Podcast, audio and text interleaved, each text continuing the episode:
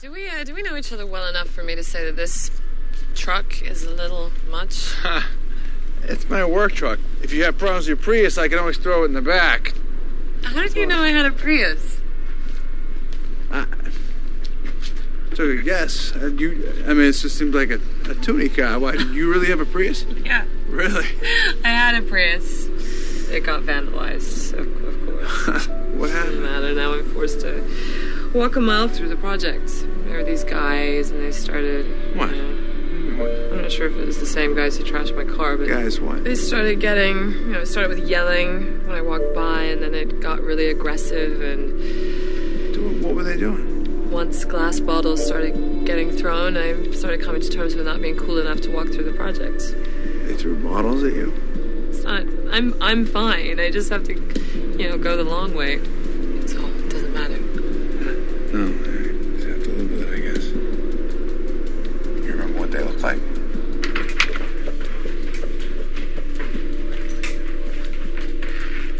I need your help. I can't tell you what it is. You can never ask me about it later, and we're gonna hurt some people. Whose car we gonna take?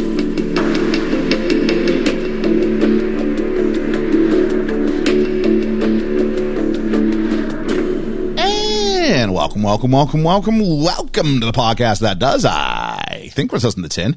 It's best film ever. My name's Ian.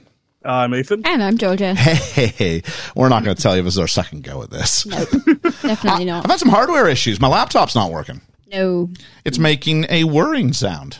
Like a baby droid. and it was it was I mean it was tolerable for watching the film and making notes. I just if I put it to sleep and then bring it back on, it'll go for like 14 minutes, and then after 14 minutes, it goes, "No, I'm gonna whir again." But it doesn't even like, it's not just a continuous whirring. It will go, uh, uh, Yeah, it does So two. it's like it's snoring. It does two. It does two w- warning shots to let you know it's coming, and then it's like, and it's like, It's adorable. oh, it's not. It's not. No, because if it's your laptop, you're like nothing adorable about it. I'm like, this just makes me really scared. So I'm taking it in to get repaired tomorrow. Not my laptop. so you know i'm you know thankful for multiple laptops in my house you know um, just so i can do a zoom call so that's really what we're doing we're doing here so um, uh, it's not the usual big screen experience when we have a guest on here i've got a laptop propped up on uh, a chair so uh, we can see refer- it- it's not nearly the glamorous look that uh, it has been in previous uh, times um, as i hit the microphone with a bowl i'm trying to hide Because we're professional. Bowl. Oh. Yeah, we are. We have a Patreon. yeah. uh, let's go ahead and talk about where we charted this week. Uh, we charted in America, in Canada. Woo. No one's- Canada. thank you. No one's going to do that. Jeez. In Australia, You know. in South Korea, the Netherlands, India, Pakistan, and number 47 here at home in Great Britain. Woo. Hey. So, Great Britain, who are, well, not Great Britain, England. Yeah. Oh, jeez. Or at least talk people through it while you're laughing at me. Oh dear. So amongst everything else, the cable to the laptop came out and the little ping came up that went, Your battery is running low. So Oh, no. you might want to plug it in. Stick with us, folks. We'll get it figured out. I know. I should have mentioned mentioned that Liam's not here today. Yeah. it's now two weeks in a row. It's not because Liam's quit the pod. it's because he always had this week booked off, and then he had an emergency last week. So, it, nor is it you know some sort of uh, beef with Reverend Bruce. No, definitely not. So, as you should know, because Liam did it, we did see it or skip it on Elvis. So, Not like you my know, beef with uh, Jay Salahi. no, that's right. so we've got Elvis, uh, a theater skip it in the can. Check that out. Uh, check out our Bruce Willis Real Roundtable if you haven't done so already. Numbers are very good on that. Uh, check out Air Force One, which had great day one numbers and then crashed. Ah, how fitting. How fitting. Um, and then uh, George and I just recorded a theater skip it on The Gray Man, Yeah. which will be coming out on Friday. Friday. Which now makes me feel good because now I can watch the uh, pitch meeting on it. yeah. I don't let myself watch pitch meeting if I haven't seen the films. I watch them if I'm not ever going to watch the film. But Oh, I never do. No, no, no. no, I do. They're and, funny. and then it's like, and then I, I don't do it until after we've recorded because I don't want to subconsciously. Say things that they've already said. Mm. Well, yeah, yeah. Now, if something comes up on both of E ours, it's because we're both, you know, both the BFE E and the pitch meeting, the BFE and the PM. There's a collaboration I want to see happen. Um, That would be cool. That would be cool. Hopefully, it'll be super easy, barely an inconvenience. But Ryan, someone, isn't he? Does it? Uh-huh. Ryan George, Ryan George. Yeah. yeah, which I'm assuming isn't his real last name. Don't know. You never know. Um, but where's it? Oh yeah, because you don't want to nick. n- No, but if we both happen to come up with it, and that means we're both intelligent people. Or you both have a really awful sense of humor, one of the two. We're both Canadians. people don't know that pitch meeting guy is Canadian. Yes, yeah. I, did, I thought it was two people to begin with anyway, so you know. That, I think that was like the ultimate case. that was of the ultimate Facebook. face. Yeah. That was that was a deep cut. If you're if you're ever the bi- fan of the BFE, when Georgia didn't realize the pitch meeting was the same guy talking to himself. Oh They're really? like two different people. Wow! Wow! Wow! wow, wow, wow, wow. All right. Uh, let's give our wow wow wows to our friends of the page. Uh, page, page blah, blah, blah. There's something for the end of the year. For our friends of the podcast who help keep the lights on here, our Patreon backers. they would be who you will s- hear from later today Reverend Bruce, Reverend Bruce. Julene, Julene. Hermes. Hermes. He's doing the same thing. Hermes, is that what it is? Yeah, yeah. Lena Oberholzer, Lena Oberholzer. Katie McRae, Katie McRae. and Sidney Ann Davies, And Stephen Davies. Chris Peterson, Chris Peterson. Randall Silva, Randall Silver. Dwayne Smith. And Owen Smith. I'll start with them go down. You went up for that one. Yeah. Okay. The Yeetmeister. Yeet Meister. Nate the Great, Nate the Great. Andy Dixon, Andy Dixon. and Cheesy. With a fish on a There bike. we are. I'm watching Georgia just break in real time. That's right. This is incredible. Uh, let's do some reflections and corrections. Oh no, this can only be me. Uh, no, not really. Uh, we mentioned last week about mobile phones and the first mobile phones. If uh, I shared a story about soaking my sister's mobile phone in uh, cola, basically in my pocket, that was very waterproof, unfortunately. And so uh, my sister actually and she mentioned about the can that it came in. So my sister found it, the can, and a card with the phone on it or something like that, and put, sent me the picture. So I did tweet those out for anybody who is at all uh, interested. It's on the BFE Twitter account at Best Film Ever Pod. I'm going to have a look It was because I missed that horrifying story. to so- see. Uh, she said, the fact I knew exactly where it was surprised me. Seven and a half years ago, when I moved into my current home, I found $80 in it. I should open it up Oh. again and see if anything is in it now. Uh, Dwayne thinks Kirsty should call me on it. the amount of work it would take to set that phone up just to make the phone call for that joke. I'd be surprised if the servers even recognized it. Can I get a SIM for the how? I mean, how old would this? Oh, would it be a standard SIM? I have no idea. So, um, let's talk about friend of the podcast, Ethan. Help me out with this, would you? Ye- Dwayne Smith, You- Dwight Smith. uh, regarding the Bruce Willis Real Roundtable, said, It's been a long time coming, but I really enjoyed this. I, of course, missed George's energy. Uh, of the ones none of you had seen, I would say Hostage, Alpha Dog, and Lucky Number 11 are all worth a watch, particularly for Liam. You hear that, buddy? All right, cool. Uh, he says, I uh, also remember Out of This World, which was, Does a moonbeam home in a jar? Zumba something, something, something as the paint can it falls. Um, I, I mentioned that because you were looking something up, Georgia. Georgia looked, took great offense at me throwing to Ethan for the Dwayne Smith. I can multitask. okay, you know. Yes. Uh, have you found the uh, the Yeah, I tweet? found the pictures. There you go. Um, Wait, we've- what, what, what was with the Coca Cola part of that story, though? oh, was the idea that so I borrowed my sister's cell phone. Right. and I put it in my pocket. And for Yeah. some reason, I nicked a, a- a can of Coke from from home, not from a store. Yeah. And had them both in the same pocket, and Yeah. somehow the can had punctured. Oh. And it wasn't until I was at McDonald's later on that I saw this liquid, sort of just a little bit, just dripping from my pocket. And I'm like, that's weird. And I put my hand in it, and it was like What? it was like a swimming pool of soda. yeah. So it So you was broke a phone, so you bought her a phone in a can. yes, and she did not appreciate the fact that it wasn't her. Like her old one was like a brick. It was like just a black giant phone with orange numbers. That's all it did. Orange Right. numbers, and that was. And this at least had like some little functionality to it, and it had like a little like it wasn't fully flip, but like the bottom half was a flip. It says flip phone with vibe alert. Yep. Yeah, yeah. There you are. Yeah, that- the- that's when vibration on your phone would have been like a selling point. Yeah. Like we've we've added vibration. And it's not the size of a house. Yeah, exactly. and I heard I liked my old phone. Well, I'm sorry about that. Uh, Hermes said, "I'm sorry I missed this one. I really wanted to give my thoughts." That's about uh, Air- Air Force One. That's what we did last week.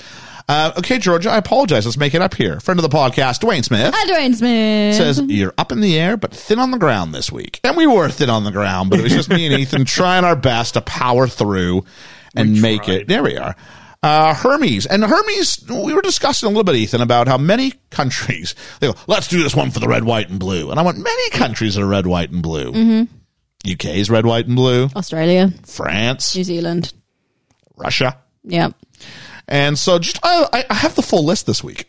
Oh, of red, white, and blue Yeah. countries. Cool. So let's do it for the red, white, and blue. Could be sung in Chile, Russia, Serbia, Montenegro, Croatia, the Netherlands, Paraguay, Russia, Slovakia, the Czech Republic, France, Costa Rica, Cuba, Malaysia, Norway, Iceland, here at home in the UK. And of course, let's not forget our friends, North Korea. I want to hear. what's, what's, what's the leader's name again?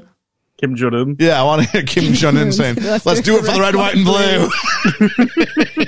Oh dear. Peace. Uh, There is something to the fact that Americans all think everyone else is American. Hermes does say other countries may have the colors, but ours is the best combination. And I cate- it's a very good one. It's an attractive flag. The Union Jack from I'm sorry, Beautiful. The Union Jack is a great looking flag. As I say, as, That's as, too much. as a as a third. par- Oh, I disagree. As I say, as a third party, the Union Jack. Like when that flies, you're like, yeah, it's a government flag. Yeah. That's oh no, it. I meant I meant the, the US one has Oh, too the much US on it one. for me. There's so much going on, and the U, UK one is just so much simpler, and it, it's just pretty to look at. Um, too many stars. the, the the pro wrestler Kurt Angle once came out at WrestleMania. It was being held in Texas, and Texas is red, white, and blue as well. Yeah. with one star. And he comes out and goes, "I got some news about your flag, folks. It's missing about forty nine stars." He's great. Oh dear. Um, where are we at here? Um, Russell the Postie says just finished, genuinely gobsmacked at some of the scores. Four out of ten. I'm just saying, if you want to have your say in the movies and give them the ranking you think they deserve, was that for Air Force t- Air Force One? Air Force One. Oh, I'm glad I wasn't hit then. Patreon.com slash BFE. Yes, Kept it simple for you. we did. Change those votes. Hey, I gave it an eight. I thought it was a good movie. So everybody else went like six and a half. So you know, and then the Guilty. and then the Patreon went nuts.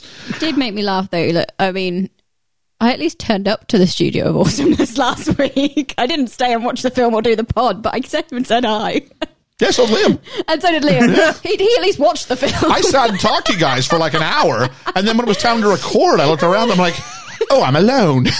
Hi, Ethan. It's just me- me- like constant messages. Okay, Liam's gonna be a bit late, but we're gonna go ahead and get off. George is out. Okay, great. And then, okay, he might be a little bit later than he first thought. Yeah, that's fine. Okay, he's not coming. Can we do it now instead? and Ethan, bless him, was very amenable. Every time I asked him a request, he went, "Yeah, whatever you need." so for everybody who thinks that Ethan and I have real beef, yeah, no, not the case. no. Not the case. Nah, it's not. We don't work that into the script. We only do that sometimes. Yeah, it's just well, it's just the two of us. It's like we, we really we really can't do the whole like enemy shtick because we actually need each other right now. You know when it's like uh, like an X Man movie, and they're like, okay, we need to bring our differences aside just this Who am I? once. who- I'm pr- am I Professor X or am I am I Magneto? I'm probably Magneto. Oh, Hmm. am I? I don't know. I'd say you're probably more Professor X because he Probably brings more. the, everyone together. That, that, that does sound like me. So, Um, Magneto is just a ball of unnecessary rage. well, you know what? That's a fitting Is that uh, me then? comparison because those are both fine British actors. And Hmm. Josh from the next favorite movie thinks the secret to our success must be the number of British accents we have on the pod. So two. Well, uh, the question I had was, do they hear Ethan's accent as English or do they hear Ethan's accent as Kiwi? Because Ethan's accent is definitely blended. They hear Yeah. Ethan's accent as Australian, not as Kiwi. No, because half the time Americans think English accents are Australian. Half the time they think Yeah. Australian accents are English. I bet because I even ask myself because I'm going. There's times when Ethan sounds especially Kiwi to me, but that's usually if he's been around family or been talking to people Yeah. like that. Most time Ethan comes off sounding pretty English to me. Yeah. I mean, there are similarities, especially between like the Norfolk accent and Kiwi. There is there is Yeah. definitely similarities. So yeah, There are there are words that I'll say that will like bring it out. I've got my I've got two of my uncles are coming down uh, tomorrow from New Zealand, and I've not seen them in three so years. maybe we'll hear so it next I, week. yeah, I've not definitely. may, maybe There we go. um, yeah. So, I mean, I was sitting there going, well, you said, well, two, two of your members are British. I said, well, how, how technical do you want to get here? Technically, we all are. Technically, all four of us Yeah. are British. So obviously you'd be hard pressed to call us a British accent, but it's an accent of a British man. yes. Much like how Ethan goes i- is, is a student at a Cambridge Cambridge University. University. Yeah. This is, this is an accent of a British man Yeah. but also, it or cracks, a Brit's accent. does crack me up because even like in our tiny, tiny, like even like the UK as a whole, how small it is. Oh, it'd be a much the ma- regional accents Yeah. that we have are But- but- horrendous. But, but but I would say that to most foreigners, you don't hear that. So you- No. you know, like like a someone in the states or Canada would hear Liam's very pronounced Norfolk accent and still be like, "Oh, it's such a Oh, nice it's English like a- accent. Oh, he's like Prince William." Although saying that, well, I went on a Maybe not Prince William this week. It's not like- I went on a work trip with some friends, so from like people from where we are Yeah. up to Yorkshire. Now it's only actually two hour, two hours drive away, so for a lot of places that's like same state like uh, and anything. But we went up there, and the Yorkshire accent is different. Yep. Um, it's a bit more like this, a bit more northern, like this. Yeah. Yeah. We went up there. I'll continue this just for the bit. We went up there, we went to a aqua park swimming pool, and we went in the swimming pool, and some little kids, little boys, they heard us talking, and they went, "Are you from Australia?" Proper cracked me up because they're like, "No, we're just from two hours south of you guys." Heck, if you go an hour, if you go It's an like hour, Jodie Whittaker was in the room. if you go, if you go an hour east uh, to like Suffolk, yeah. like my friends who have like these very posh Suffolk accents in comparison to the Like, even like twenty minutes east is. Oh, if you go yeah. Mm. like to East Norfolk instead yeah. of of West Norfolk, I mean the West Norfolk's very it's very close to, to like um, a West Country accent actually. a proper proper farmer Yeah. Norfolk is very Yeah. West Country. Yeah. Yeah. So I'm trying to think of what West Country would be an example of. But I'm trying to think of what they'd be in it's like the popular culture. it's like the Texas of the UK. It is. isn't it? You're not wrong. Yeah. So there we go. So Josh, maybe it is the number of British accents. Who knows? Um, he was retweeting. I think he saw a tweet and tagged us in it, and I Yeah. was like, "Yep, you're probably not wrong there." Andy Dixon says uh, that's our newest member of the uh, of the BFE friends of the podcast. When you went down the cul-de-sac about people renaming Quidditch to quadball, there was something about Ethan renaming football with Kixie Kixie. Burst out laughing. I hadn't seen Air Force One, so I couldn't comment on the film, but still a great listen as always. Hey, thanks a lot, Andy. AD. Hey. AD. I like that. AD. Uh, Nate the Great says Bruce knows how to pick him. The town is so great and the second best heist movie ever, in my opinion. Uh, great Air Force One conversation. I love it when it's just you and Ethan. No discredit to Georgia or Liam. Honestly, I skipped your phase five talk not to be disrespectful, and I think it's okay because people clearly have favorites. Um, you know, Dwayne Smith. No, it's bad. people clearly have their favorites. And I was like, oh, that, that's that's really quite nice of you to say. And he says, well, look, it, it works just as well. Uh, I I said, I said, you know, thanks for saying that because I do worry sometimes it's not the four of us. It probably means someone's favorite isn't on the pod, yeah. and it requires um, a whole lot more of me. But it also changes the dynamic between what we're doing. So the Ethan that presents himself when it's me and him is different from the Ethan when we have four of us. Yeah. Yeah. Yeah. And so I said, I'm always a little bit worried that we throw off the dynamic a bit when, when we're a bit short. And he said, no, it works just as well when you're not at full strength. It's fun to hear your relationship with each one come through when you do the two person pods. So yeah, That's always my fear when we do like the Marvel shows or who do you think you are? I'm like, oh, am, am I able to keep this going? It just just me and Ian. Or are they going to be like, oh, Ethan's talking again? that's what I'm thinking when you're doing it.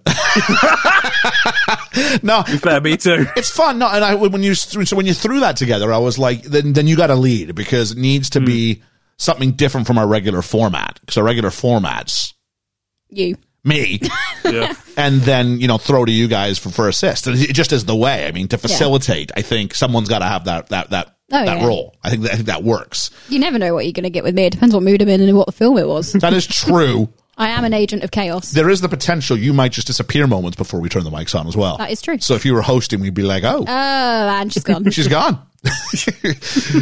uh, let's take a look here. Uh, Russell says this was an Elvis. This is in regards to uh, Liam and I doing Elvis.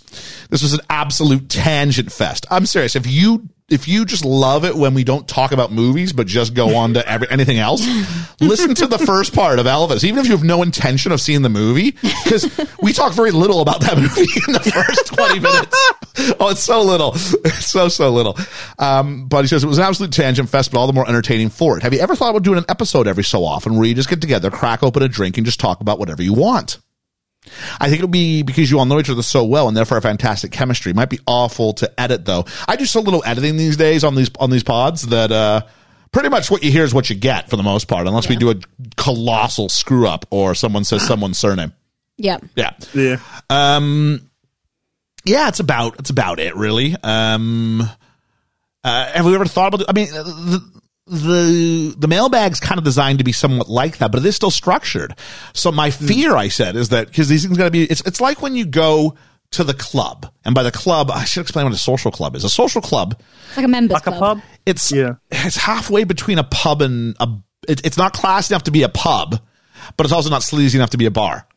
I love that you count pubs as classy. Well, pubs are like no, but pubs are like. yeah, I'm trying to describe it, I'm trying to Presented. describe it for, for, for, for global Yeah, no, audience. I know what you mean. So it's probably closer to like a low rent pub. Yeah. The decor is nothing special. It's just a place with some usually some some very you know. I've got it. Yeah. I know how to describe it. Go ahead. It does depend on people having played The Sims, though. You know, like when you went to go to like put a bar in your Sims house and you pick the really all the really cheap stuff and not the fancy stuff. It's like that. It's like That's the, so vague it almost works. it's like It's the best. functional. It's like if someone had a man cave that was really big. Yeah. That's probably the best way I can put it. yeah. Uh, with like you know cheaper tables and cheaper chairs, but The also Sims. but also cheaper pints as a result of that. The Sims. And so where I'm going with this is, it's sometimes you go and you try to make something happen, Yeah. and you're like, this will be the best night ever, woo! And, and be honest, you're just not fe- you can't make these things happen.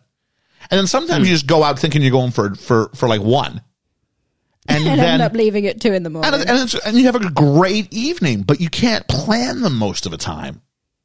So my fear is that we turn on the mics with the intention of let's just have this really fun conversation, guys. yeah, it'd be difficult, I think, as well to do it without like revealing a lot of like personal life stuff. Well, I mean, it, Without structuring it to have other topics. it's, it's it's also really yeah because we, we do have situations where two of us work in education, Yeah. so uh, we got to pull the punches on. Oh, I mean, there, there's limits to what we can share. yeah. Yeah. Yeah, I mean, and then uh, then where do you? I don't want because then where do you go? Do you talk about pol? I don't want to talk about politics. No. no, it's it's, it's just not my thing. Although Mm. anyone who is in the politics race at the moment, or at least knows what's going on in the UK, both myself and Ian have met Liz Truss in the past, and Who is the bookie's choice to be also the next don't- prime minister? I don't know about Wait, you, but seriously? yeah. Oh, God. I'm on her Twitter page. In fact, there's a picture of me I'm not. at high school. But she You should come referred to visit. me uh, Yeah. as a inspirational Robbie Williams type. Not Robbie Williams. It's because you've told me this so many I've times. got the gift. Gonna stick it in your goal. It's time to move your body. Come on, Lizzie, dance with me. The problem is you you know she danced like like, like Theresa May does. You know it. And she's gonna like be like her most reckless thing. It's not gonna be running in a Oh. cornfield. It's gonna be like running. She's going to through- have all the awkwardness of Theresa May mixed with like all the policies of Boris Johnson. Like this is this is It's terrible. oh, at least Boris had like a charm Have you seen that I mean, Liz video where comes from she's like, Norfolk. Like, where I she mean, can't come figure on. out where to leave. whether leave the room. No, no, no. It's she's like I think she's like giving some speech about like what she's done so far for like the the country like economically. It's like, and next She's- week I'll be in Beijing to open new pork markets. Yeah. And she has this like awful It's grin, just- like it's she the doesn't same- know where she is. Same thing Boris would do, man. Yeah. Um, so that's what that's the answer to that. Um, let's do a quick promo here. Best month ever too. Best month Boogaloo Woo! over at our, our friend Josh. Your next favorite movie, which you should check out all the weeks of the year, not just the ones when we're on, but you should do it especially the ones that we're on. Yeah. Uh, and the first one up is Georgia on August 9th. So if you're listening to this on day of release, a week today, Georgia will have an episode also released on best uh, sorry on best month ever too. Best month Boogaloo on your next favorite movie. Yeah. Josh, talking about Tangled. Yeah. Oh, So what I think I'll do is we'll, we'll sort of reveal each person's pick as we come up to it. So next week we'll, we'll we'll say again that you're doing Tangled, and we'll mention what Ethan's doing because he'll be on deck at that point. Yeah, yeah. So it will be August 9th, Georgia, August 16th, Ethan, August 23rd, Liam, August 30th, me. Yeah. And what I think is clearly an attempt to exhaust the audience on best film ever. Get them nice and resentful before you put Ian on so he can't claim all the metric wins like I did last year. Literally just flipped the order, Because last time I was first, wasn't I? Yeah. Yeah. and I was last. Oh, is that right? Yeah. There we go. Let's do some proper shout outs. Uh, Zav, Zav over on the Instagram, um, wants us to do a cleared for takeoff on, uh, p- uh, prison break, oh, which I'm not opposed to. It just is a matter of just trying to fit it into the schedule and seeing who's available and who's around. I've seen very little of it, so I can't, usually one of us gets to be the expert. I'm not, I I saw season one and that was it. So, uh, there we go. Uh, Cheesy asks, did Liam Oz just say not to spoil the boys because he hasn't seen it yet? I don't think I'll make it past the first episode if he thinks Men in Black is too gory. I think Liam's on season three, so I think Liam's goriness factor comes and goes.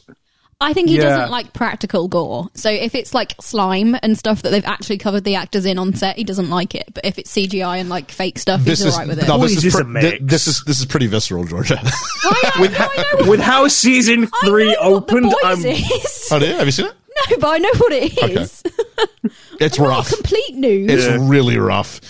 Um, Step Taylor for the uh, love. Uh, Ray from Being Bookish. Love Being Bookish. Give it a listen. If you're into books, whether you read them or just buy them and leave them for years, but claim that you've got them. That's me. Uh, Julene for the love. Sci fi remnant for the love. So wizard for the love. Always, all the love for Carlo, lo, lo, lo, lo, lo, lo. Ethan, you and I were talking about Xander Berkeley last week and said, I think he's in some movies. He's the guy who played the CIA agent who goes rogue. So, like you said, he played Todd Voigt in Terminator 2. That's John Connor's foster parent. Uh, we also must have had him in, in The Rock because he was in that as well. So glad you brought up that the film was stretched for 20 extra minutes after the bad guy dies. 90 action films are notorious for this. Face Off should have ended at the church, but has the boat chase. Speed should have ended when the bus explodes, but then goes to the subway. Yeah, they were really like, one more dangerous thing. It's like, let it go. Uh, on that note, anybody here that Frozen 3 was officially greenlit, I believe, this week? Was it? Oh, I thought that was just or like. or, I thought that or was have I just a- fallen for a one of lie. those things? Oh, it might be. I thought that was a lie. I don't. I don't Someone know. Google There's Frozen three. Uh, much. I'll look. I haven't seen. I'll push anything the yellow yet. button if I need to. TA squid, uh, TA2 squid for the love. Uh, random word time. Ethan picked parachute. Uh, the contestants are Hermes with the Deadpool 2 one of the guy with the glasses and he's what- Oh, he's just yeah. a normal guy in the he's lucky is that is that his thing no that's Domino's lucky what's what's his skill He's just a guy. he's just a guy Yeah. uh, Cheesy did Bart doing the running man to parachute pants. Josh from the next favorite movie, Golden Girls, a parachute drop in. Ian Davies with a Simpsons group jump with the parachute pants. Interesting. Russell Osborne with Chandler Bing. Oh no, this parachute is a knapsack. Andy Dixon with a unicorn parachute. Uh, my sister Kirsty with uh, Trump doing his little Trump dance, but they've superimposed a uh, a, a, a parachute on him. So it doesn't he's pulling the reins of a parachute. And then um, we also had Carlo with Wiley Coyote pointing to his head to say he's smarter than everybody else. I'm going to give third place to Wiley Coyote pointing to his head like he's smarter than everybody else because I appreciate the idea of people being big on the fact that they're clever. Second place, I'm going to give to my sister, who I thought was going to win uh, with the Trump's dance with the parachute, but I had missed somehow the Chandler Bing. Oh, oh, this parachute is a knapsack. you actually found the word parachute used correctly in the sitcom itself. That's a win. Chandler Bing's always a win. So there we go. So why not give us a review? You won't need a parachute for that. Five stars, Apple or Spotify. After all, I hear five is a magic number. Five is a magic number. Thank you. All right. So Uh, you got suckered in. Oh, did I? Okay. Yeah. So, There's a mistake I think I made. you can't go wrong thinking they'll just keep, you know, putting more stuff out there. Basically, what happened was Kristen Bell was asked by Jimmy Fallon if she thought there would be a Frozen 3. She said, yeah? And she said, Yeah, I can't actually officially say anything, but yeah, I think there will be. Uh, All right. I can't officially. It's pretty much saying, yeah. Hey, Jimmy, ask me this question. Wait, Jimmy Kimmel. Jimmy Fallon. Oh, Jimmy Fallon. Yeah. Okay, a bit different then. I, I had a whole logic behind that. Um, can we talk about this for two minutes? It's my new favorite. Uh, thing. Talk about what? Let's- I, I, I asked that, and I tell you what we're going to talk about. Oh, okay. What? uh, Is, is I've this, done it for the last couple of weeks. Yeah, yeah, you might. Not, yeah, Ah, that's yeah, right. yeah, yeah. Can we talk about this for two minutes? And the topic is Will Smith's apology. Ah, yeah. This is this. Ethan um, I've- messaged us to tell us this had taken place. I'm always sad Liam's not here because I think he's the most opinionated out of us from it. Yeah, Yeah. yeah, I think you're probably right. Uh, I mean, I've got pretty strong opinions on Will Smith. Uh, I found it to be well constructed, but ultimately insincere. It it was. I, I think I said in, in the group chat. I was like, it's six minutes of waffle because there's nothing really that that's either new or like breaking ground because he's already apologized before. He's talking about it again. I guess in a bit more context, but then it's also just a, a deflection of, oh well. Blah, blah, like, th- don't blame anyone else. This isn't Jada Pinkett Smith, or this He isn't gave Jada some Yeah. cover. Yeah, Yeah. It's 100% on me. The way I acted was 100% not right. Um, okay, those were good statements. There was a few. Even if someone offends or is rude, I'm like, "Ah, okay. Um, I think it was how he ended it. It was just like, okay, this is just a really weird press statement because like we'll all Yeah. be friends again, and I'm like, okay. he Just- said, yeah, I mean, he said that um, he's trying to walk around and not feel ashamed of what he did. And I'm like, I, I think that's part of it. The times that I've not- made horrific mistakes, I do feel shame for those things. And if you don't feel shame, can you feel guilt without shame? I don't know. Accountability, yeah, I did that, but sh- shame is kind of like going, but I'm not going to punish myself for it. I, I, I think I'm not asking for him to perpetually punish himself, but we're talking, it's just a few months later. And for him to go, I'm trying not to feel like a piece of, bl- you know, bleep. Um, I, I'm, go- I think that's part of the, the, the healing process is going that, that guilt, that shame forces you to be a better person tomorrow than you were today. Am I wrong? Yeah, I think that there's a lot that is I'm thinking is behind closed doors. Liam said it's like a like sort of to to save face, almost like it was like a PR thing, like for the, his industry and all that. There is there is a lot that definitely isn't being said, and by not saying it, kind of says it. I think because it's it's so it's so cl- the, the video itself. It's six minutes of uh, it's a multi-camera Yep. uh, six-minute video, very cleanly edited with like text, and there's a whole transcript and everything. So this has been like this is a lot of Released a to his lot of work Released to his official YouTube channel. to his official YouTube channel, Yeah. all of that.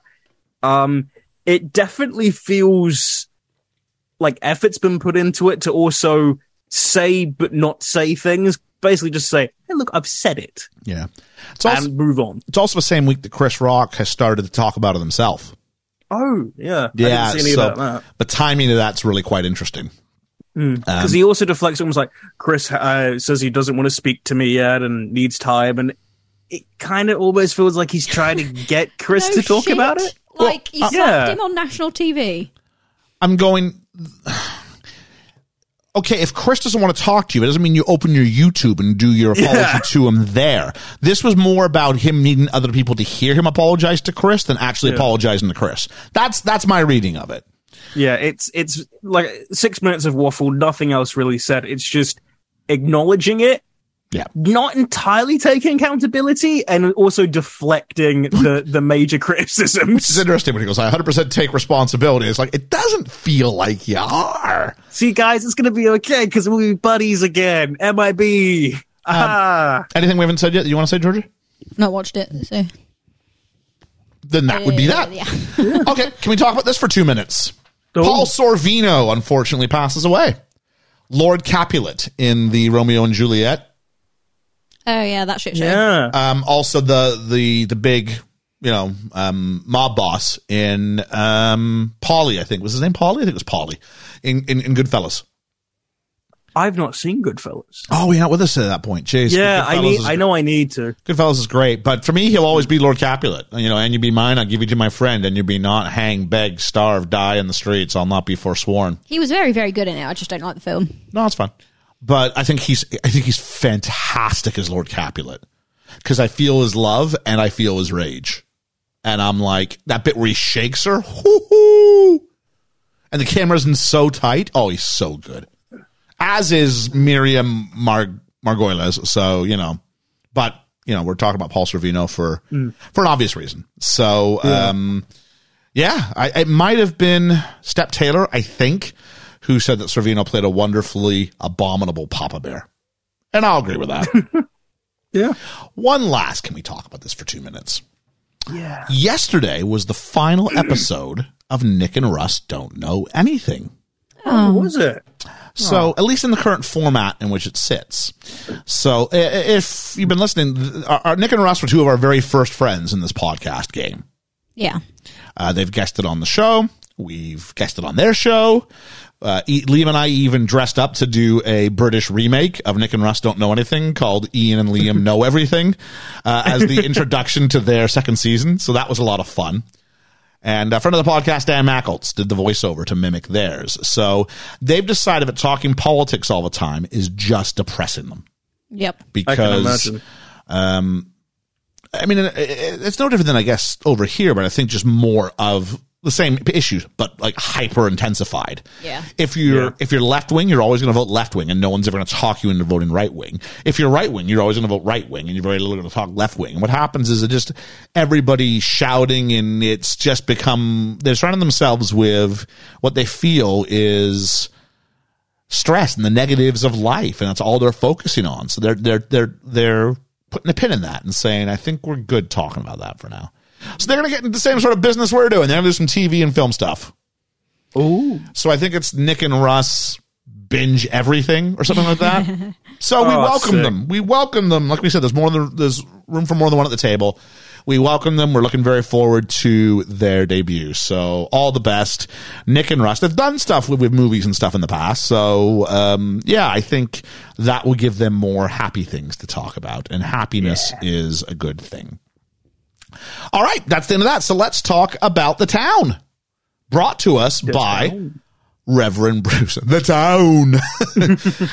um, why are we doing this? It's the pick of uh, BFF at the BFE, Reverend Bruce. Woo. And if you so if you so are inclined and you want to get on the pod and you want to say, hey, watch this movie and let me come on and talk about it.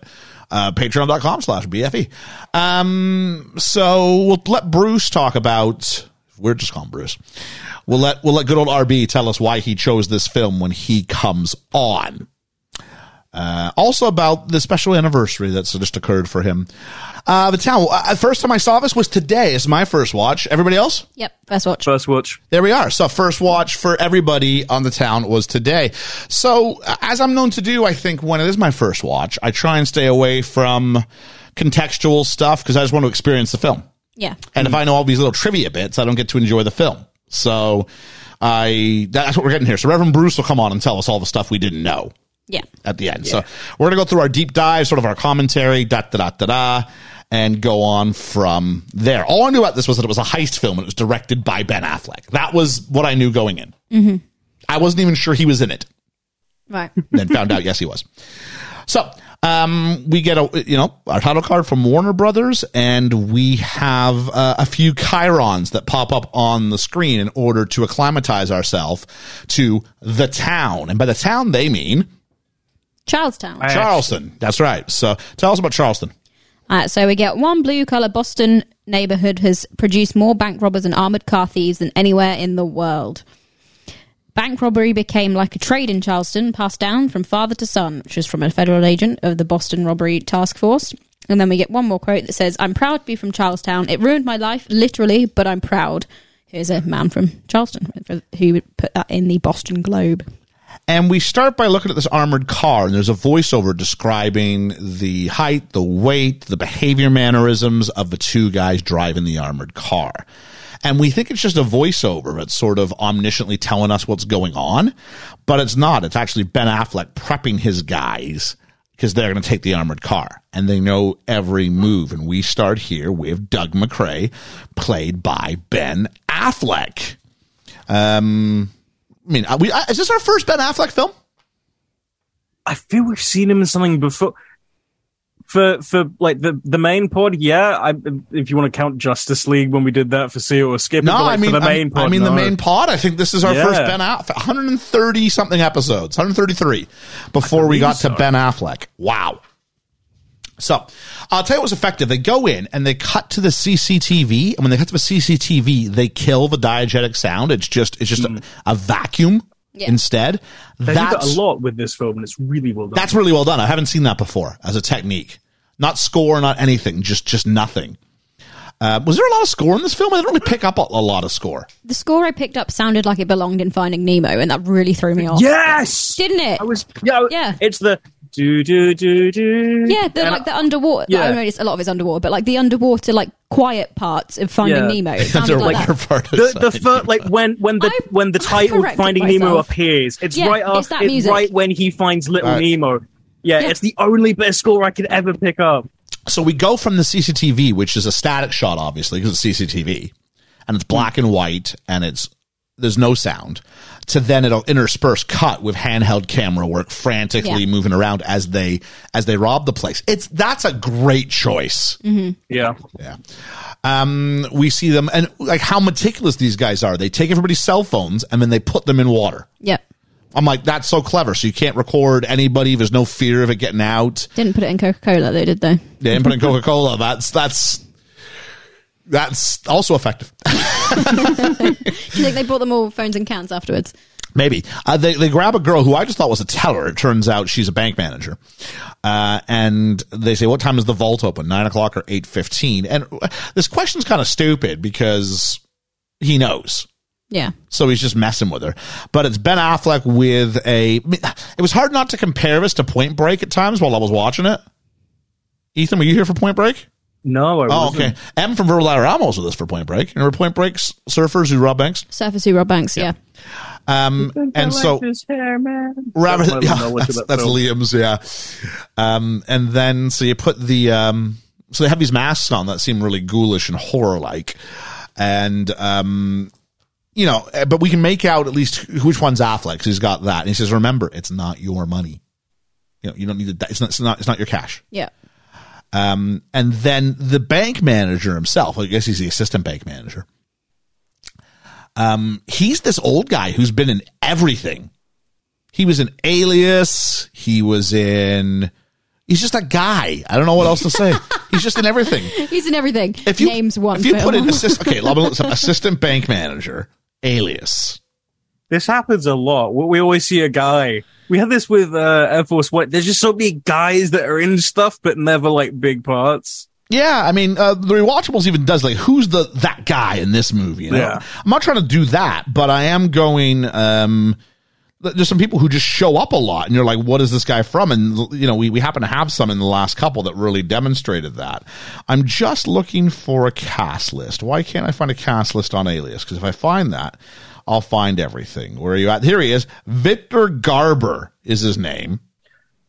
What a name! Yeah, it's a great name. Victor Garber was worked with Affleck as well in There it is. Here's who this guy is. You know who he is? He's the guy in Titanic who apologizes to Rose and didn't build her a better boat. Oh, He's the guy, he's the president of the White Ship Steam Line or whatever it is. Ah, okay. he's that guy. He's also in Legally Blonde for what it's worth. I mean, I'm much more interested in that. Who is he in Legally Blonde? Uh, he's probably in like he is Professor Oh, he's he's a professor. He's the Callahan. Yeah. That's see, that's that's a much bigger part, much more interesting. It's it's it's a much more uh yeah, Professor Callahan, yeah. It's a much more I don't know. It's it's not nearly the movie that Titanic is. I disagree. Apparently he had ten minutes to spare anyway, so they let him in this movie. so he 'cause- played Will's dad in Glee. Great. Does he really? Yeah. Yeah, Victor Garber's great. He's in he's in everything. Um so uh, in the vaults they get the hard drives and they put them in the microwave. Clever. Yep.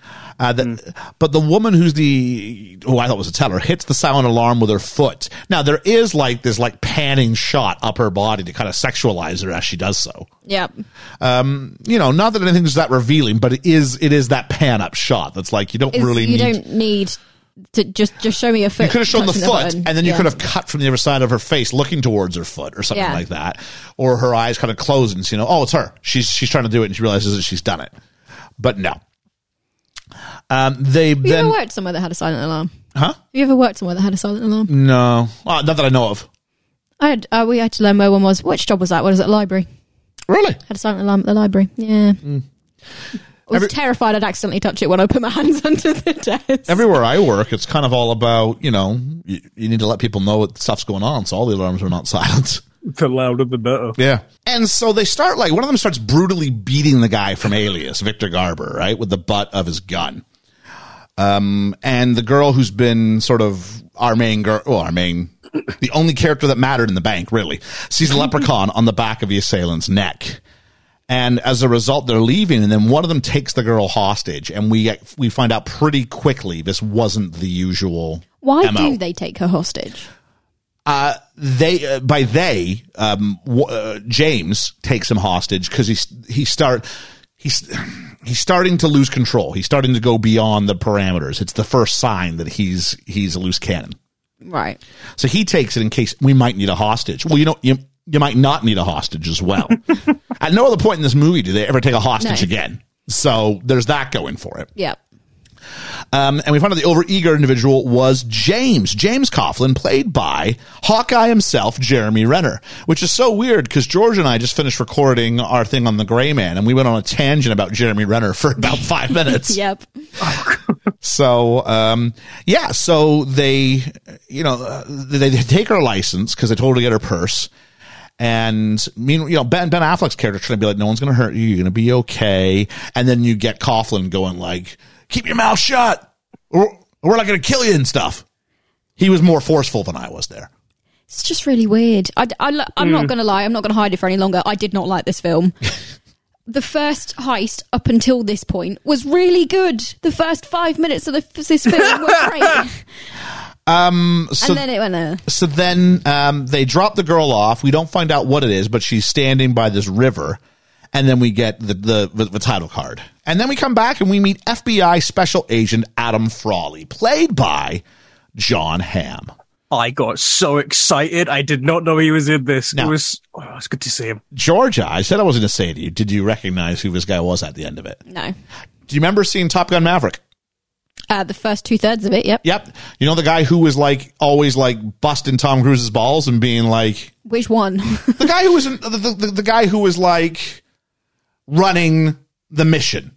yeah. The guy who kicks him off the mission. Oh, is that him? Oh, yeah, the guy who's like forever. Yeah, that, that's him. Ah, okay. The guy who's really serious and being like, they need to do this. It's like, but they don't come back. He's like, they need to do this. Ah, okay. yeah. That, all right. So yeah, so that's uh, that's John Hamm. Um, he's also e- in the great ever the Yeah. only episode of BFE that was ever lost. Ethan and I did a, a clear for takeoff on Mad Men. And the audio was so scrambled. Something happened in transit and it corrupted the file. And so it's the great, which was, I mean, it wasn't a good episode anyway because we kept losing connectivity. And I think Ethan's computer had to restart three times, kind of like mine is today. but his was out for like hours. Yeah. Like hours. So there we go. And we also meet Dino Champa, played by Titus, there's a great name, Titus Welliver, who's from Lost. If you've seen Lost, this is the man in black. So, um, love me some Lost. He's very, I I know because he's in another show. Uh, he's in like the only ever cancelled Marvel TV show, which is like Agents of Shield, which I say ca- just non-canon. yeah, probably. Yeah. He's really good in that as well. He's, he's fantastic. He just never really found, he never really caught on, much like John Hamm. John Hamm should have been a bigger film star. Oh, you might know Hmm. John Hamm also from The Unbreakable Kimmy Schmidt. Oh. Oh yeah, because he's, the Reverend. He's the Reverend. Um, Oh. I said to find He's Georgia also in her in place. Baby She's smiling. Driver. She's smiling now. So there we go.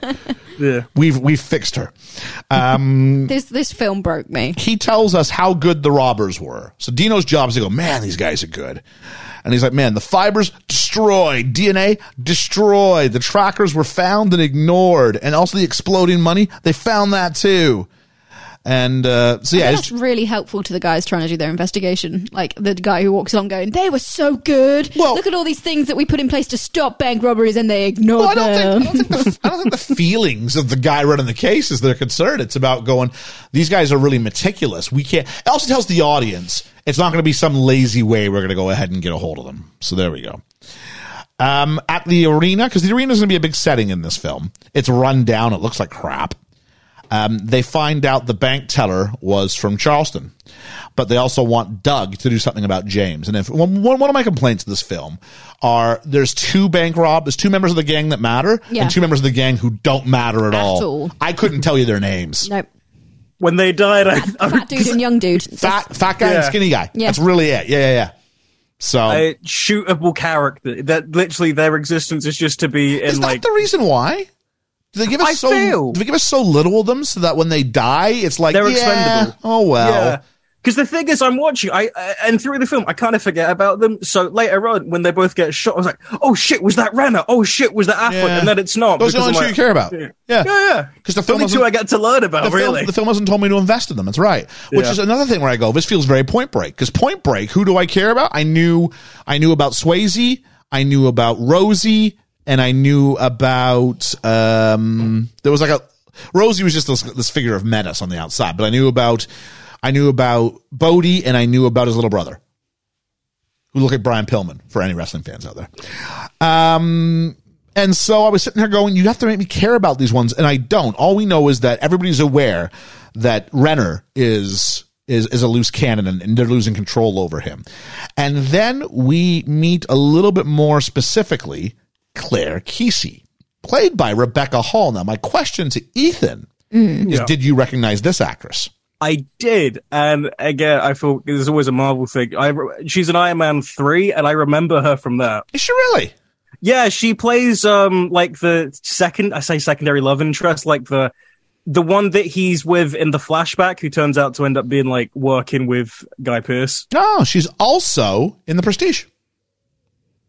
Oh shit! She's Christian. she- She's Christian Bale's wife. Yep. Do you Ah. love? Do, do do you love me? Not today. Yeah. That one. Yeah. Which Georgia picked up before I did. Yep. Second time in two movies, you picked something up before I did. Yeah. Face blindness is uh, transferring. Just when we started to develop some merch. if you're after some Georgia specific merch, it's coming. Yeah. Yeah. I've I got I got a little bit of new tech. Oh, did you for, really? uh, for my yeah, I got I got a little iPad for my birthday. Um, All right. it's not your birthday So- yet. Yeah, I know. Uh, my girlfriend is terrible at keeping secrets, so yeah. That's all right. Um, Adam Frawley. I said Frawley. Is it Frawley or is it Far? No, it's Frawley. I s- I'm going to call him Farley the rest of the time. Whoops. Uh, Frawley, remind me. Frawley gives her a hard time, but also felt like he was hitting on her a bit, but he was very good at using. This is an attractive man, I'm assuming. John Hamm? No? No. Very Oh plain. no, man. John Hamm is a sexy man. I'm as straight as they come, but John Hamm, I'd be, I'd, I'd be very flattered. He's just he just he's just plain. He's Oh. just out of the box. It's the Ken doll. I guess that voice. It's the voice, Oh, and yeah. I like his jaw. Um, And when he decides Yeah, he no, wants to be flirty, he's very convincing. yeah, Yeah. Um. Anyway, and then he says, "Look." Uh, um. He goes, "Look." She goes, "Do I need a lawyer?" And he's like, "Guilty people, you know, need need lawyers," which feels like a bit of a trap, but also feels like he's going, "You're okay. yeah. You're okay." Um. And he said, "Do you remember what they said?" He said, "Yeah." They said to me, and then she says that they dropped me off at the edge, made me walk, and say, "Don't stop walking until you feel." The the Water the on your water on toes. your toes. So it felt like the longest walk of my life. Uh, this might be a little more specific actually when she's having the conversation. Yeah, this is when she has it with Thingy. But she says, "She said anything to you?" And he goes, "She goes, yeah. If you talk to the FBI, we'll come to your house and fucking kill you." Yep. As she sits there talking to the FBI, and he doesn't really console her on that, but she does. She doesn't tell him. Yeah, I saw one of them as a tattoo, No. and we see that she saw Yeah. that he had a tattoo. But equally, having told, having she's just told the FBI that she's literally been threatened if she talks to the FBI that they will come to her house and kill her, and she knows they have her license, so they know where she lives. Yep, They send her back to her house, yep. not to a safe house, not to witness protection, not to anything, despite having just directly been told that they're going to kill her. If you talk to, yeah, it's interesting. Yeah, th- uh, we don't know if they put anybody on her house to watch or anything like that. Um, we uh, then we meet and we meet uh, Fergus, the florist, played by Pete Postlethwaite. Postlethwaite, Postlethwaite. Postlethwaite. There you go. Ethan, you want to try it? um, uh, Pete Pothles. It's not Postle. You're not. You're not trying to give I'm yourself turning a into list. Louis Spence. Postlethwaite. Postlethwaite. Postlethwaite. There you go. Now say it all in one go. Pete Postlethwaite. Pete Postlethwaite. That's great. Uh, I do apologize for to someone who said I can't wait to hear Liam try and save us again. Unfortunately, we'll do that next week. But I've got enough Pete Postlethwaite for the end of year montage again that I can move on. Postleth, Postleth, Pos. Pete Postlethwaite. It's it's impostlethwaite to say it correctly. um, and so if you aren't familiar with Pete Postlethwaite, uh, this is his third. I want to see if George just got this. This is his third go on the pod. Do you remember the other two movies? No, I just remember his name. Okay, Ethan. Uh, oh, I don't. Was I here for any of them? Uh, maybe I think one for sure. I've forgotten. Oh, I just remember we were talking about his name for so long. The first one, I don't think you were here for this, was The Usual Suspects. No, I wasn't. The second one, I'm pretty sure you were, Romeo and Juliet. Oh, I was gonna. Mm, he's I the- was what's gonna his say face, that isn't he? one. He's yeah. Friar Lawrence. He's Friar Lawrence. what is it with him and plants? You know what I Yeah, mean? it's- it's like the plants. They pay off Fergus, but we're not told why. They just give him some cash, and there's this other guy whose name was, I don't know, I've got it later, Petey or something. Um, and then as that happens, John Hamm, we cut back to the FBI and he says, look, they have to clean the money and they're probably doing this and this and that. And as he's saying it, we see them doing this and this and that. So that was kind of, we get the idea of the hedonistic lifestyle that this, this crime is, is affording them and we have a celebration taking place and we find out during the celebration because you know when you rob a bank with people you need to kick back some beers at the local pub or social club with, And- with those same people. That with you those robbed same the bank people with. you, want, you don't want to go separate ways no gather in a Don't- group Don't like add any extra people to the group or like maybe split Nope. into two different groups. No, just, just the four of you. we That'll find do. out that uh, Doug's dad is doing 40 years rather than roll over on his friends. So loyalty is going to be a big theme in this, and the idea that you don't Mm. talk, you don't rat. Uh, you want more information on that? We'll talk about it later. We meet Krista Coughlin, played by Blake Lively. Yeah, this surprised me when I was doing Age Game. I real when I realized it was her. Is this Gossip Girl? I She's yeah, I, Gossip Girl. I mainly know Sisterhood of the Traveling Pants? I mainly know her as Ryan Reynolds' wife, and Yeah. also from that that shark movie that was terrible. Oh, the one terrible shark movie you say. Shark Tale. Yeah. Shark Tale. Okay, Get there's in the car there's wash. one good shark movie, and the rest of them are terrible. Oh! I don't know. Open Water's pretty good. Okay, Deep- three Deep because Blue I'm Sea? also getting Deep Blue Sea. Yeah, And I'm Deep Blue guessing Sea, Jaws. and- I need to give Jaws Yeah. another go. I do. Yeah, Um, Shark Tale's the only good shark movie. That's a load of, that's a load of rubbish. Um, listen here, it sh- does have uh, Scorsese. listen here, chum. Uh, she offers uh, Doug some drugs, and he's not feeling it. He goes, "No, I don't do that," and he's not drinking either. And uh, she she got in a fight, and uh, he admits. She asked him, "Though, do you miss it? What do I miss the oxy and and and, and snorting cocaine?" She goes, "Yeah." He goes, "Yeah, yeah, yeah, I do, I do." And then we cut to them having sex Yeah. but it's very i don't know i- it's not romanticized it's not It's definitely sex rather than making love. it is Yeah. it's that um, they finish and then she just says something like there you go and off she goes yeah. see ya and that's it there's no affection there's no intimacy it's, It's just, just sex. and she's doing a lot of talking um i'm not going to repeat it but it, it, it, it's it's if if you're used to what movie sex is if if top gun taught you what movie sex is supposed to look like This is this not ain't it. that No. um, we cut to a workout routine and we have voiceovers occurring here again. Another really interesting choice. And the audio is from an AA meeting or an NA meeting. And he- Yeah. the speaker who's talking, who we finally settle on, it's a bunch of people sharing their, their sort of stories. But the last person we, we, we settle on is saying about how his wife saved him. My, my wife is my Eskimo or something like that. I didn't quite get the Eskimo mem- metaphor. It was about how someone was like dying, I think, in the snow or something, Yeah. and they were like saying to like they save were me. like praying, "If there's a God, please save me." And then he got saved, and then someone said, "Well, surely there must be a God." He's like, "No, there was an Eskimo." so the per- the right person at the right time. Yeah. yeah. And he says, "My wife is my Eskimo," and this is the idea. We get Krista's trying to corrupt him back into drink. He needs someone to save him. I think this is the the clear metaphor that we're setting up for the movie. Yeah, It's not what it's supposed to be. Oh, I think so. Absolutely. I think absolutely that's the whole purpose. Think about this. This this girl who he's just with, who he's always been with. Yeah. He's off. He's going to an NA meeting, right? Or an AA meeting, one of the two. NA being narcotics, Yeah, AA being yeah. alcoholics. And yet she shows up and she wants to buy him a drink and she wants Yeah. Mm. to give him pills, right? And he can't quit her because obviously he takes her home and they have sex still. But there's the feeling if he keeps getting, if he's still around her all the time, he could easily fall back into this pattern. Yeah. So yeah, Yeah. I, yeah, I think this, th- th- and they cut to him seeing that. So I instantly triggered and went, oh, this is going to be important. yeah. So he needs to find his Eskimo, basically. Right. it's like okay. substance abuse, but she is the substance. She's the physical embodiment of Yeah. everything wrong with that lifestyle. Yeah, Yeah. I just don't find him sympath- he's not a sympathetic character in the slightest. And that's a conversation we can have at the end. I think it's a really, a really interesting conversation, Yeah. actually. Um, but I do want to, because the, there's the way the movie does tell me to feel, and we can do that, and then we can talk Yeah. at the end about how we do feel. Is that cool? yeah.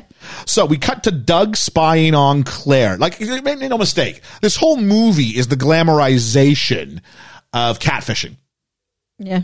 isn't it? yeah, Yeah. So Yeah. he spies on Claire. Now, why does he spy on Claire? I, I think it's obvious why he spies on Claire. And so his motives aren't bad in the sense he's trying to save her from s- from from James. It doesn't mean any of the Yeah. other stuff has to happen. He could have just stopped by, made sure, yeah, we're all good, and then left it. Yep. Yeah. So it, it, it- the problem with this, not problem, the bizarre thing about this movie is it runs like half between a heist film and like The Departed and all that sort of stuff, but then half wants me to get engaged in this love story. Yeah. Yeah. It's, it's an interesting thing. It's not what I was expecting. Yeah. I wasn't expecting this part of it. Yeah. Uh, there's so much orange in the color grading when he's at the laundromat of all things with her. And everything at this point has been gray and blue. And now we have orange. Yeah. So we see that she, and of course, we're going to link this to where's he going to want to end up in the end? Florida. Florida with the sun kissed orange Yeah. glow and all that stuff. So even symbolically on a, on an aesthetic level, we're being represented, if nothing else, feelings of warmth and happiness, but also the escape of that outside of here. She represents, you know, uh, uh, freedom and escape, the ability to Yeah. reinvent. Why can't he pick someone else and not the person they just took hostage? Because I, I think the theory is he's literally going here, I think, at this point to do the noble thing and, s- and just get information from her. Yeah. And then, of course, it, it's almost romantic comedy. Like if this was romantic comedy and you get rid of, you, you take away the idea that it's a bank heist, something The traumatic. ultimate beat cube. And you, s- yeah, and you start with something else. You start with, he's the guy who got her fired from her job Yeah. and he wants to check on her and then she falls for him. That would be a pretty much an acceptable rom com storyline. Yeah, because And This then that's she the most- finds out at the end, you're the one who got me fired. it's because that's not a traumatic, life I- I altering know. event. I'm like- not. I'm not saying it's a romantic comedy, but I'm saying it almost takes that formula and applies it to to a much grittier type of film. and it's shit. This is gritty. This is a very gritty version of You've Got Mail. This summer, but I still want it to be Meg Ryan and Tom Hanks. this summer, Doug was interested in robbing banks, but in the end, she's the one who stole his heart. Get town. oh, yeah, that was great. Don't sell it if you don't want to, but I think it's fantastic. Ethan's selling it. I don't need to sell yeah. this one. Or- well, it, it, it is it is an audio medium, so I'm just I'm just going down that road. Um, where are we at here? Uh, oh, so the laundromat. She doesn't clock who Doug is, and it's like it's it's good because he's just feeding her little bits of information. She asks him for quarters, like sorry, I can't help you, lady, and she doesn't respond, and he's going oh okay because they have to do this because when they get her license and they're out of the thing, they realize she lives like four blocks away. Yeah. So the danger is what if we run into her and she clocks us? Um, she sees blood on her shirt that she's tried to wash, and it was the blood from Alias, Victor Garber, and starts to cry. And Doug consoles her, and I get why he feels the need to console her because I think he sees the human cost now of what he's done Yeah. or what they've done. Yeah. And so he offers her a drink and says, Hey, what's the worst that could happen? And then we smash cut to a very shaky handheld camera of an arrest. Some guy who's going down for, uh, for guns and drugs for 10 years. But they're like, we could Yeah. change this if you could give us some stuff on the robbery. To which point I went, America does care. America cares more about money than they do about drugs and guns. Yeah. Yeah. Just an interest. I, it's weird. I would have tried to pivot the robbery guy to get the drug lord off the street. You'd think so, right? Anyway, money's the important thing. Um, Woo, capitalism. so we go to the date, and she confesses about the robbery. Because apparently they're going for a drink right away. He was going to pick her up, and they were going to go for a drink proper. And she goes to the robbery. Imagine if she. I was hoping she'd exaggerate. Okay, there were eight of them, and I had to fight two of them off with my bare hands. but yeah, and they oh they killed someone right in f- oh right in front of me. Yeah, they did. They did. And there was this really ugly guy as well. They put Like, the, oh, they put the gun to my temple, and I went, "Go ahead and do it. I won't help you." I do that. Because that would be really funny. Because you'd have to just go, "Oh, really?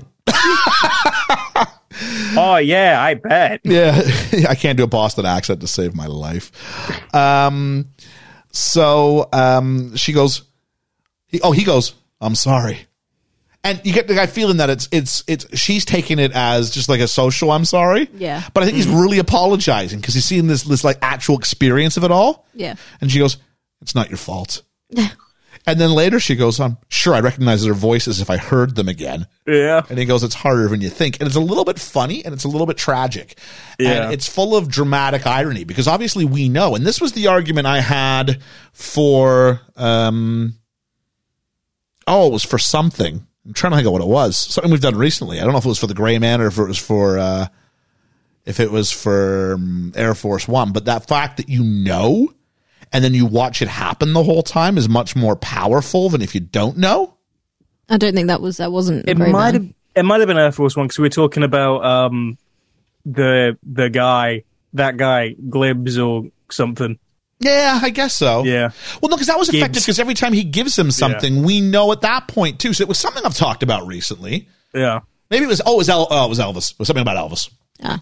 Sorry, go back and listen to that. But I think there's a power when you know. So this was really effective because I'm like, oh, geez, like you know, we know, Yeah. and therefore I'm like a guilty third party in this, and I feel Yeah. terrible.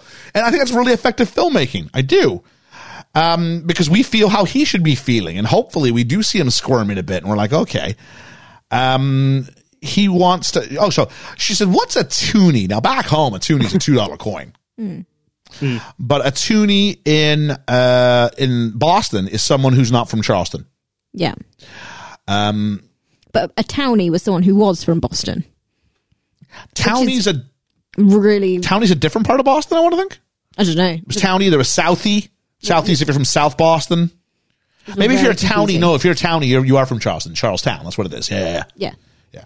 So um, we find out that the guys. Oh, we find out from a cutaway that the a little mini scene that the robbers needed to know how to take care of some security box and say, well, how would you learn how to do that? And like, simple. You'd have to get a job at my company. Yeah. And so they that's that's that's really the the, the, the pin that drops is going. Oh, if we could go ahead and look at some work logs. I, that, that part seems a little simple. Yeah. Like I I don't know how you don't cover your tracks. Like surely you could have under an alias, or you could have. Yeah. Yeah, I don't know.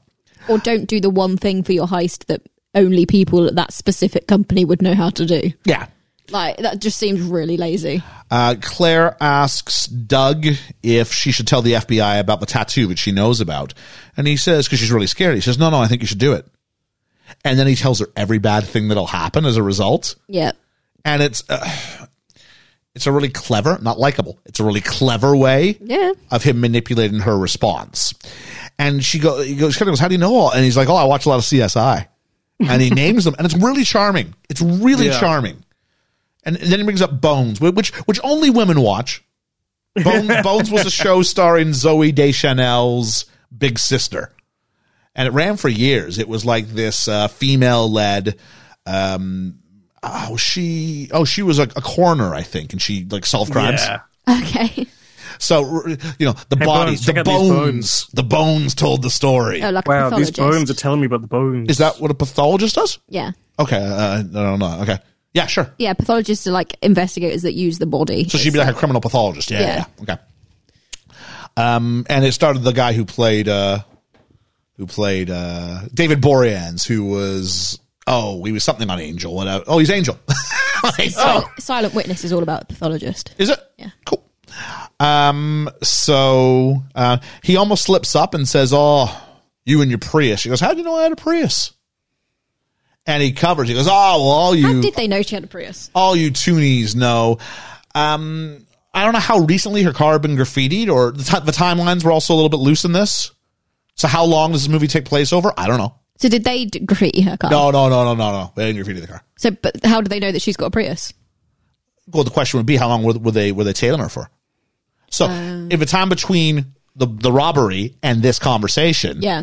has this stuff taken place, or did they have knowledge of someone else, or did they were they able to run her license and figure out what car she's? I have no idea. Yeah, that's like if you're going to make a reference to knowing what her car is and then having to hide it, you should probably make it obvious that they know what her car is. Yep, Because if not, I it's just don't know like, if it was an earlier uh, conversation. I just missed it. I don't know. I, I didn't pick it up. so and she talks about walking through the project zone people throwing bottles at her and this is where he goes to uh, he goes to james and says i need some help i need to ask any questions and we're going to hurt some people man did he choose the right guy for this job Yep. who's he just goes, whose car are we going to take? And this is, I mean, because Jeremy Renner is great in this, I think. Yeah. Um, And this is just it. he his one character de- defining thing, loyal. Yeah. Yeah, he's a loose cannon, but he's also the most loyal person you will ever meet. I don't, I don't know. I think he just wants to hit some people. He wants an excuse to go and hurt someone. That's how it came across. He just wants an excuse to hurt someone. think Someone's it's- given him an, given them the option. He's I like, hear you. yeah, I okay, do cool. think it's both those things coming together as one. probably yeah. Yeah. Because they go in, they put on some hockey masks, and they just take like batons and like whip and beat these guys and say, if you're still here in a week, we're coming back. And then um, Renner's character, James, he just can't let it go. And he keeps hitting them and hitting them, and then he grabs a gun. And then he shoots them twice, and like, and he takes off his mask. And say, "Yeah, you know what I look like now. Yeah, guess what? Now I know what you look like too. Don't forget that." and it's just clear, like he's losing. But th- He's crazy. it is crazy and it's getting worse. On that side, though, it kind of plateaus. Yeah, but I think because also you haven't seen him as like you, you don't see them work together normally as a heist. Did we need one heist First. normal first? Yeah, that's a good Yeah. question. Because then you you just go straight into. So is he just always been this like this, and it's just, or is it something new? The like conversation, It's not I, obvious. I think the conversation at the arena right after the first heist tells us this is new behavior or it's been occurring recently but not before. Yeah. Because the other two guys, big man and little man, yeah, say you've got to, you, you, you got to do something about, about James because he's, he's getting, he's losing it. yeah. Yeah. Um, the FBI has ID'd one of the group based off sick days. This is why you go to work, folks. go to work. Do robberies on your own time. I said, why? Why would you? like, surely if you've got a job, What did you do with your day off? uh, nothing. I watched some baseball. Yeah, do you do that stuff? surely you'd also take if you're going to do that you're going to also take days off where you i don't know aren't robbing a bank Yeah. so that not every single day off you have is linked to a bank robbery Yeah. no or is that just Mm. being sensible Plus, what's, what's the appeal of robbing banks if you still have to go work a schlubby nine to five? exactly like i do not understand Like, I guess, this I guess it's for your alibi, but lifestyle. what is it? Just like just so you can have like massive excess, but you can't spend. Like, you can't spend it because it's dirty money Because well, even if it wasn't dirty money, you cleaned it. Like if you buy a new car, they're gonna be like, that doesn't line up with your salary at your Yeah, it's- current it's job. pretty obvious that you're doing some naughty things Yeah. like what is the point We go back to our happy couple, and they're not so happy because Doug reveals that his mom walked out on them when he was six, and he tells a story about his dad, and his dad was crying, and uh, he says that mom's left. And so he says that I made some posters saying mum was lost, and I went door to door. Her name was Doris, and I just couldn't bring it to myself that she didn't want to be my mother anymore. Um, something I didn't get a grip on was the idea that his he was mad at his father for not looking for his mother with him. yeah I'm like, it's not how that. It's not really how that works. no If someone leaves, you don't go door to door. Sort of like a lost dog. Yeah, That's it what was they what I say, said. that's Yeah, why I- I you do Yeah, lost it. because dog, he yeah. compares it to like, oh, we do it with. Yeah. And again, it's like that. as I a guess it's kid, 'cause I get he's it. a kid, yeah. But he describes it as an adult. He still harbors resentment that the dad didn't Yeah. come with. Like, you know, if someone left me, I don't think I'd be going door to door going, yeah, my wife left me. Have you seen her? yeah no th- That's humiliating. yeah Yeah. it's this it's just really weird. This a lot of the char- like story beats and character beats in this just don't make sense. All right. Um, we go to a barbecue and the FBI are taking pictures of them. Uh, and apparently, the one, the guy, has led to all four of them, and we hear their rap sheets read out. Um, we see a shot in a cutaway of Chris Cooper, who plays Doug Sr. Chris Cooper, uh, who is in, amongst other things, he's the main antagonist in American Beauty. I'm not seeing Wonderful film, very complicated, very hard to review now. Kevin Spacey yeah. and yeah, some some question, uh, some interesting content. Um, but a beautiful film.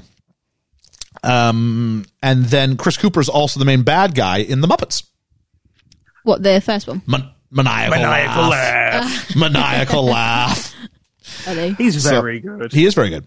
So um, we find out that Doug Jr. used to be a pro hockey player. This just feels like I don't know what this was. Like, was this wish fulfillment for, for, for Ben Affleck, Probably who did grow up in the Yeah. Boston area and was like directed and starred in this film. Yeah. Um, and suggest that, you know, I got drafted by an NHL club and then I blew my chance not once but twice. Yeah. Um. Um, Again, how are we supposed to be feeling sympathetic for him now? Because he's had two chances Yeah. and blown both of them. Claire shares that her brother died from lymphoma on a day like that day. Um, this is a different day, I think. They're sitting outside of a. Uh, In the sunshine. In the sunshine. cafe. um, my brother died from lymphoma, so now on really sunny days, I always think of someone dying. And I've asked how if, if the cops are tailing them. I I really do judge how long it takes the FBI to realize these two are dating. Like Yep. James finds out before the FBI finds out. And we know they know that we know that the FBI know where they are and that they're tailing them. We're supposed to be watching all four of them, and someone should probably be. if She said, "Yeah, they come by and they check on me." like, how is no one So noticing they- There this? should be a set of FBI agents, one watching her and one watching him, and going, "Oh shit, hang on a second, they're together." like, how difficult is that I to have put no together? idea. So, uh, Doug, and there's a plane that flies overhead, and he's staring at this plane when James shows up and puts like a, a like says, you know, put your hands up or Yeah, whatever it is. give me your money or Give me your something like money. And um, She's gone to the toilet. Or she's something, gone to the hasn't she? toilet, and all of a sudden it's James, and he's like, "Oh no, this is not good." No. Uh, Doug tries to bail. He's like, let's go, let's go, let's go. We should go. And then Claire walks up and because she'd been telling him, I'm telling all my friends about you and they think you're a rebound. Which is a weird thing to sell the person you're dating. Like, Well, then- Yeah. I mean, this is very, it's like he went, you know, the love story from Goodwill Hunting. I'd like to be on, I'd like to be the main guy this time. Cause this is basically Goodwill Hunting is there's a very poor working class criminal recordy kind of wonder kid. right. and it's in Boston. Every bad Affleck Yeah. movie is in played Boston. by yeah because because he wrote that one too played Yeah. by matt damon Right. and then there's a very posh wealthy girl played by minnie driver Okay. and it's about their relationship but all the, the issues that comes when you're sort of dating above, above your station Okay. and it's like we're just kind of doing it again So, so Ben Affleck knows how to write one story then, uh, in a sense but he's going to cast himself in it this time Okay. as a hockey player Ah, and, make, and that makes it so much better. I don't know about that. But it was the idea that, um, you know, so y- of course her friends, who might be probably a little bit more uptown yeah. than them, might go, it's a rebound because he's the good looking guy with the checkered past. Yeah. You know what I mean? He's in the poor part of the tracks. So yeah, he's not the guy you marry, is he? He's the rebound. Yeah. Yeah. But Um, you don't tell the guy that. Oh, that's the part which I find really weird. Yeah, that's the part I've although, got a problem although with. it's almost like this flirty thing where he he's kind of always messing with her for being posh and uppity and yeah, you you, you. Is he though? Really? Like it doesn't really come across. They- Well, it, he it makes- just he comes makes- across that they don't particularly like each He other. makes like ah no, I think I think I, I would disagree with that. I think their romance feels pretty authentic. I would disagree with that, but there we go. Ethan, care to care to break the tie on this one? I think it's like there's there is a lot there. I think- I, I, I yeah. I think these two have excellent chemistry. no. Okay. Um, and so as they try to bail and, and J- James sits down, we look at from Ben Affleck, there's a shot of him and there's this great focus pull from him to the tattoo. Yeah. I love a focus pull when it's done with purpose. This was done well. Yeah. Um, I didn't take a look to see who did the cinematography for this, but uh, yeah. He then questions what she does and, and and the bank robbery and the relationship. This would be James. Like he's just running through. Where do you work? At a ba- oh, which bank? Oh, that's the one that got hit Yeah. like it- it's very especially if you're in the know which of course this whole thing is like Yeah. again it's it's this dramatic irony and we know so it's mo- it's three levels of it right so there's you know us who've been along with ben affleck and know everything and then it's james who's sort of discovering how much she knows he knows she Yeah. knows and then there's claire who's just in the dark about everything and um, so uh, he goes, "Oh, so I'll, I'll see you guys later." Da, da, da, da. And she goes, "I guess you haven't been telling all your friends about me." No. And there is that male kind of bravado about. Oh, when when he gets up to leave, he hugs him and puts his hand over his neck. Oh, he does put his hand. I thought it was threatening, but that's just him covering, the, covering the tattoo. tattoo, yeah. That's clever.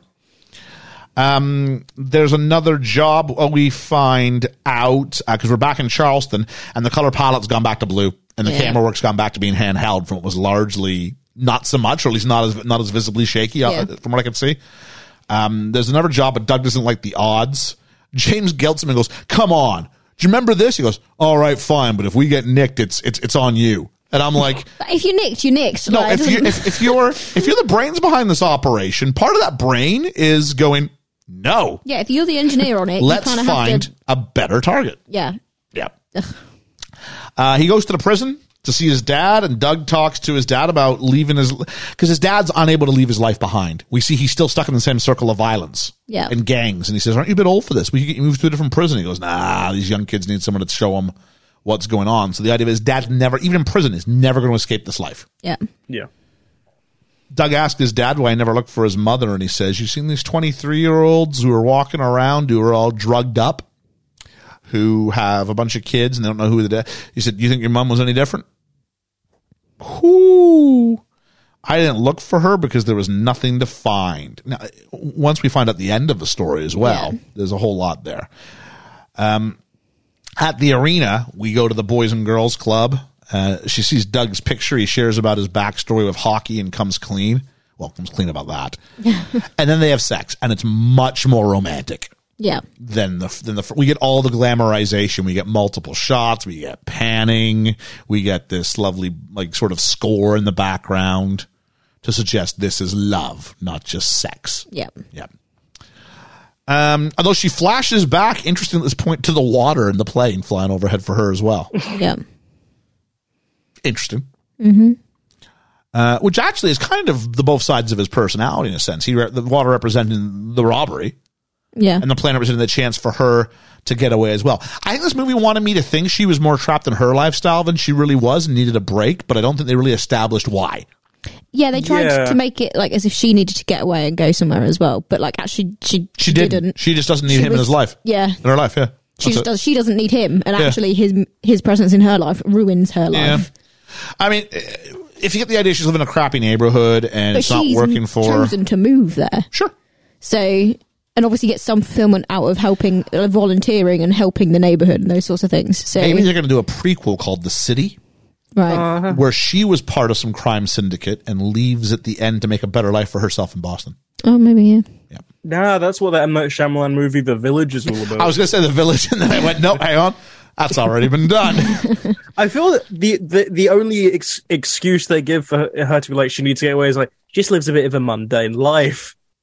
Which, again, you, th- there's ways you can develop that. Yeah, And I'm not sure if this film does. Also, is your life really that mundane if you were taken hostage in a bank? well, robbery maybe she's situation? like, I want more than my usual day to day life, but less than taken hostage.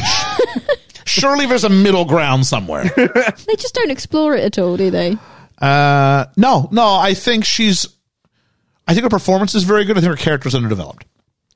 Um, they get re- uh, yeah, they get ready for the next job. Uh, the truck is late. When they get ready, like we see them like scrubbing their skin so hard. Yeah. So like any loose skin isn't coming off Um, Yeah, they're in the habit of uh, oh the truck is late and i've got my notes they're in the habit of robbing banks yeah, I got it. It's a non joke. Uh, Uh, none of your business uh yeah That's my favorite thing when kids ask me like weird questions. My answer is always none, yeah, and they're like, "What? None of your business." they pass a little boy who's just like what is going on now this nun costume i found out from doing a little bit of stuff for the graphics like this nun costume is all over the marketing for this yeah, it was on like the main poster for it, but Yeah. yeah. of it, yeah, which is a weird choice. it's intriguing Like it makes it more look- look more like a horror than it actually is, though. maybe yeah uh, i think this movie borrows a lot from um uh point break Right. The dead presidents, right? No, Yeah, yeah, I if think- you if you went into if you saw that poster, if I just saw that poster that I saw, the one that's like the town in big red letters and then with the, the nodded outfits on, I would one hundred percent think that is a horror film. it's like a, it looks like a cult movie. Yeah, Well, it's just a ma- yeah, I guess so.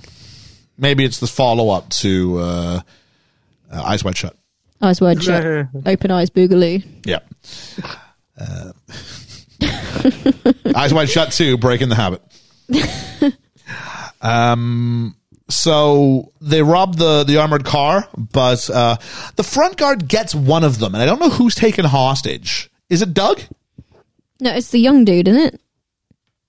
See, I, I couldn't I don't figure out know. which I one don't gets know. taken Yeah. hostage. Because they all wear the same thing. Yeah, All, And we all three know of it. them We look just the know same it's not build. James. not James because James shoots him. Yeah, Yeah, Uh, there's a car chase, and they're stopped by the cops. And the cops are like, turn the engine off. And they look around and like, what do we do? And then James is like, I know what to do. And he just starts shooting the cops. So James breaks every barrier first. Yeah. Yeah. Uh, he's first one to shoot another human being. Then he goes ahead and he shoots the cops. Da da da da. Um, there's a crazy car chase through Boston where a bunch of times I'm like, well, how are they going to get out of this? There's no way. Um, but they do. Um, they swap over to car number two, torch the van, and apparently, once you torch a van, you're pretty much in the clear. Apparently. Uh, they drive off in a jeep, and I've got it's just that easy. And then John Hamm gets a message and makes the call to close the bridge, which they do unsuccessfully because the jeep uh, manages to make the bridge in time. And Would so you not close both ends of the bridge? Not just one. I'm guessing word didn't get to it quick enough. I don't know what Yeah. the deal is. And so as it gets to the other side of the bridge, which it doesn't make it like you know not like a different state, like jurisdiction hasn't ended just because they crossed a bridge. also, Oh, they're being followed by the FBI at this point Yeah, already. So which is federal. So, yeah. there's no jurisdiction. There's no really- jurisdictional anyway. issue.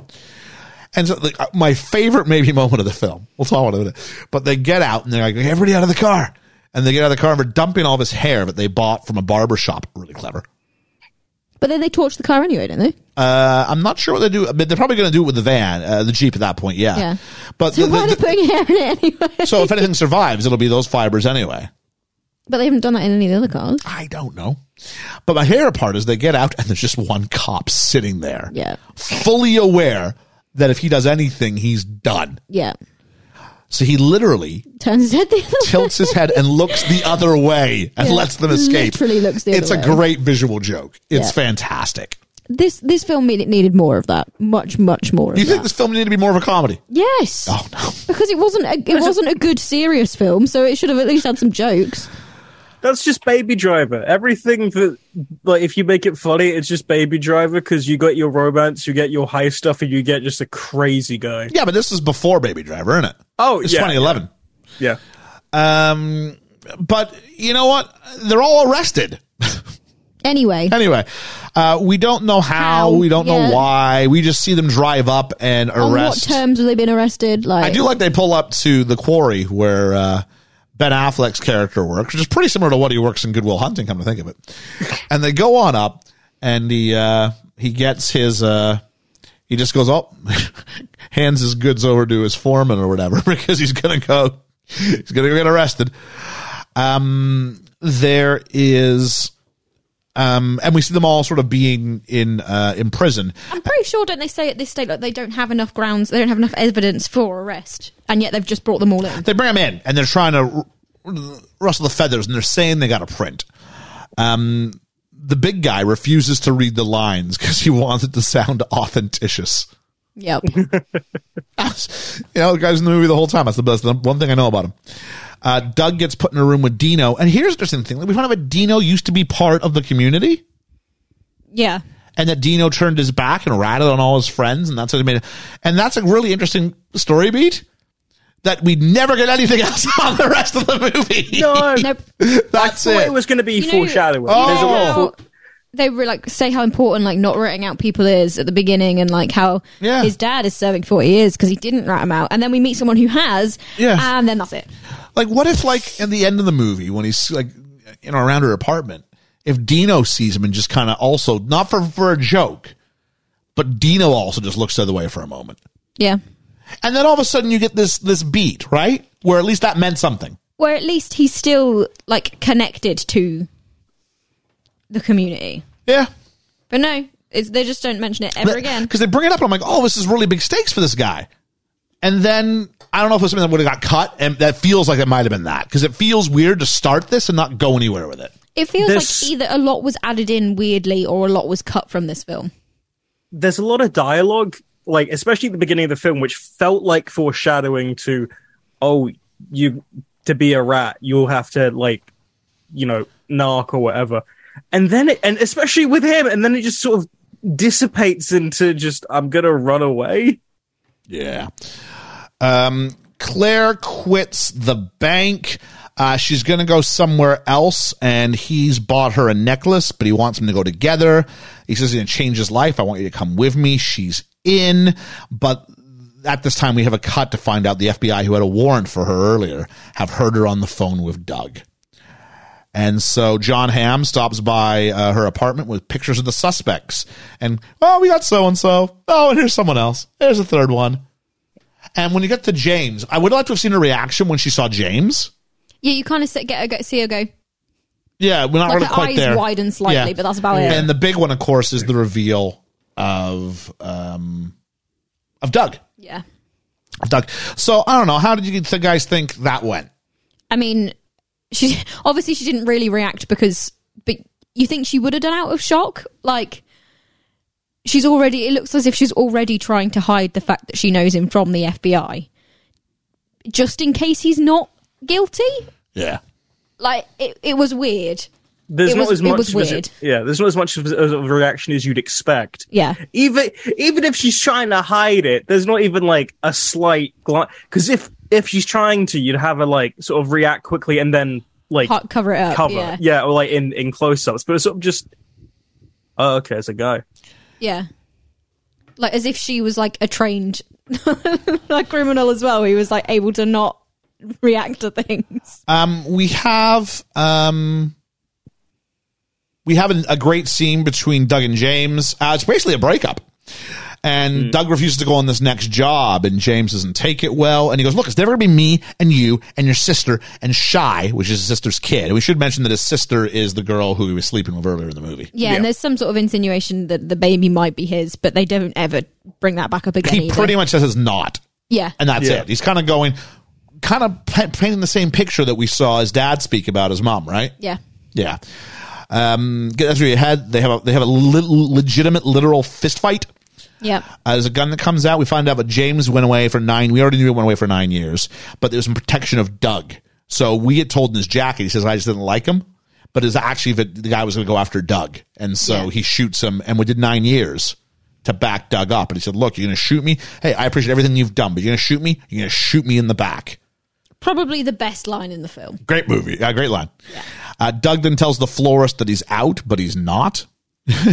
because uh, the, Fergus says, You're going to do this for me, or I'll clap your nuts like I clapped your daddy's. Um, and then we find out that Fergus is the one that got his mom strung out on dope, and then she killed herself. And then he goes, By the way, I know where Claire is. Yeah, not good. Yeah, which is you kind of had Pete Postlethwaite as this like kind of you know what's he getting paid for? He can't be that big of a de- like we underestimate him. Yeah, And then this comes out. You're like, whoa. Um, back to Claire's house. She's in the bathroom, ready to call 911, and she kicks him out so she never wants to see him again. But when he gets to his house, he sees that there's a wreath that's been dropped off by the florist sidekick and goes, Fine, I'll do it, but if anything happens to her, I'll kill both of you in your own shop. Um, the only bit of foreshadowing that actually comes true. Yeah, maybe. Uh, we go back to the garden. Um, he wants two minutes. She goes, How will I know it's the truth? He goes, Because you'll hate the answers. Yep, Ask me anything you want. How many banks you robbed? And he's like, Two banks, six armored cars. yep, kill anybody? No. we'll have to update that count later in the movie. yeah, And he says, wait for me. I want you to wait for me. The night of the heist, well, we thought it was the heist. The FBI waiting for them. The hit's going to be Fenway Park, home of the Boston Red Sox. woo. Ah, I'm, wearing, I'm wearing me a Boston Red Sox t-shirt right now. So there we go. I was looking for my jersey. I don't know where I put it. I can only follow one sport. Um, they're at, F- so they actually go to Fenway Park, which was kind of fun to see that. Uh, meanwhile, Farley, F- no, it's not Farley. What's his name again? F- Flawney, Flaherty? Uh, Fleur, Fleur, Flawney. John Hamm is hitting on uh, on, on Blake Lively. A bit of an age gap there, I'm guessing. And she goes, "You got to chase the rabbit if you want the tail." And then she goes, "My mom taught me that." And it's like, "Oh, this is exactly what Cr- Chris Cooper told us." Uh. Yep, And they go, "How many inches?" You could, you could judge a size, and it's all very sexual, right? yeah, Mm. How many inches you say that is? Less than six? Yeah, well, actually, six point one four inches. And he basically he goes, "Just so you know, I know you're a drug mule. yeah, I know why you have so many cars registered to your name because you're doing okay." yeah. but and he says, by the way, did you know that he uh, he gave her a diamond necklace? Hoo-hoo-hoo. Didn't treat you like anything more than uh, than how he treated her. Yep. Yeah. Back to the heist. Uh, James says he can't do any more time. He says, I'll finish it on the street if I have to. Bit of foreshadowing there. Yeah. Uh, Krista comes to Doug and says she wants to change too. I want to change too. Let me go with you. Let me reinvent myself. And he Yeah. goes, No, I want to go with someone else. And that's part of the change. And that's got to be heartbreaking Yeah. I was really, I was going, I was kind of at this point in the movie. Well, Blake Lively turned out to be a whole lot of nothing. She was in one scene, and then I was like, oh no, Mm. Yeah. she's gonna be important. He literally removes her and the kid from the premises. Yep. Whoo! Now she is like trespassing. Yeah. Yeah. I just say I, I again I didn't care enough about her to for this to make an impact. I was Oh, just I like- thought this scene was very well done, and I was I was in on this because she's saying, "I want the same thing you want." Why can't? Who is she? She's a strung out junkie. You know what I Yeah. mean? Like, let me reinvent myself. Let me go somewhere else where I'm not the strung out junkie, where every drug dealer doesn't know who I am. Let me go somewhere and just try again. Maybe I'll meet Ryan Reynolds. Yeah.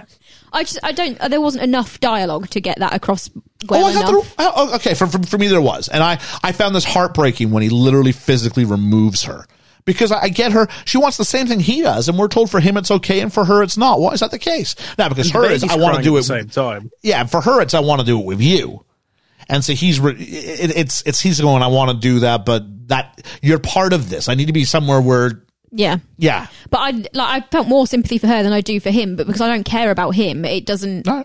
like I don't get the same emotional reaction because I'm like I, if anything that puts me off him more because she's he's literally just removed two people from his room like and Um, I'm still supposed to care about him. Well, I hope not because she's a DUI and is in the hospital in the next shot. And she wants to call John Hamm. The heist begins, and our two main bad, uh, uh, bad guys, our two main characters, I guess, Doug and James, are dressed up as cops. Uh, Krista and John Hamm are having a hell of a showdown in the hospital room, and she breaks down because she still won't give Doug up. Yeah. She gives him some, but not not enough. Um, says that he's going to leave though. Uh, Doug and James have a showdown with the security guards where, yeah, I mean they're in cop uniforms. What do you do? So it's fairly convincing. Then they go to the cash room and they tell them who they are, who their spouses are, how many Where kids they they live. Mm-hmm. have, where the dogs are, where they live. They want you to open this door, and they uh, they steal three million dollars in cash. Yep. Uh, Doug steps out of the ambulance to discover because they get b- back to the garage and they get, they walk past all these Fenway p- Park employees and everything's working fine except for you know you get this big bag. I'm always like that's always the big giveaway, isn't it? What do you have a bag? It's like why do they always use the same like overnight carrier or black bag? Well, at least it's not like in the old movies where it had like a dollar sign and said swag on I it. think I'd prefer that. they got Like, little. at least use a bag that's relevant to like the outfit you're wearing. Sure. Like, Uh, come Put it on. over their over their shoulder, but, but when they walk, they have to be like the he he he he he because that's how every bank probably seemed to be in the thirties. Yeah. Uh, they'd be better off getting the garbage man employees and like wheeling like a bin. Yeah. Yeah. Uh, Doug steps out of the ambulance to discover there's no commotion. Garbage men would have been perfect. Nobody notices them. Uh, And we see that the FBI is the street shut down. That was effective. And then it's a gunfight and there's guns everywhere. We get the big thing where a grenade gets thrown through the window, I think by John Hamm himself. And he's like, cover your ears. And then it explodes. And then we hear, you know, it's like our hearing's been taken away as well. Might be what, one of the most overused tropes in films. Yeah. Is that bit where your hearing's so, gone. It works so well until it doesn't. but they tell the skinny guy, "S- don't stand up. And he gets shot in the head. Yep. And that's it. Uh, the fat guy then has a plan. I'm going to take the ambulance and give you cover. Yeah. I, basically, we need to get a way out of this plot. What should we do? I'm willing to kill I'm myself. expendable. Don't let me go. All right, guy who's not in very many scenes, you go ahead. I'd be like, wait, wait, D- James? I- I'm dying for James? Yeah. I'm Did dying they for get you two. names? What? I can't remember if they have I names. have no idea. It was probably read out in the rap sheet, but yeah. But it creates some, some confusion so that the, the Doug and James go back from their ambulance outfits back into their police outfits. And they say goodbye to each other. See you in Florida. I'll see you when you get back. So they're both peddling their sort of fantasy. Yeah. And then what do we need? We need some. Ra- How are we going to have them find out they're back into cops? I know what I'll do. We'll get some random old guy to go up and just tell them. That was so strange. I was like, why don't you like I don't know, go and f- have a shot of them finding the security guards on the floor. Yeah. and Someone go ask find them, and you go yeah. ahead. You, they're cops. What? I said they're cops. Yeah, That's much better than Not just. like an old random man. or Excuse me, something. I have some Excuse information me. to say. They have told me that they were definitely two cops. Uh, What the J- f- Frawley, that's his name, Frawley, catches Coughlin and they have a slow walk. This is like anytime a kid's like walked out of class, you know, it's like, I'll say Timmy. Timmy, turn around, Timmy. Timmy, stop. Timmy, make the right choice. no, no, no. Think about this. Um, do- do- uh, no, you, you, you have a choice about this. Let's just, let's take a moment. We can't control what's happened to this point. We control how we deal with it from here. And uh, never once, though, has Timmy turned around with an Uzi. um, so Uh, Timmy's turned around with like a pool cue at mine, or a pair of scissors, like children's jeez. scissors, but Oh, not. still could do some damage, but not. not Uh, and gun. Doug's like a spectator, just like we are to this whole thing, is just watching. And the number of cops who run by him Yeah. to see this other thing going on. Like the cop that's just stood there staring, not doing anything Yeah, with yeah. a bag of money. Oh, With a bag. Uh, James gets hit and he hunkers down by a postal box. Everyone's running by Doug, not realizing it. Uh, he sips his Coke. And by that, I mean like a cola drink. I don't even think it's his. No, it, it- he's next to a bin. It's I'm just sure on it the came floor, out of the bin, yeah. He goes, All right, I surrender. And he stands up to. I think he's going to shoot some more. I hope so. That's what he I goes to do, think. yeah. Because he gets Yeah. uh, shot right, right between the eyes. because he shouts, "I surrender, I surrender." If he hasn't got his gun up there and they just shoot him in the brain, That's, just, yeah. worse. Suicide by cop. Um, Police in America, isn't it? No, Ah, it's not that. That's not what's happening here. Uh, Doug nicks a cop car and drives to the florist because it's not easy.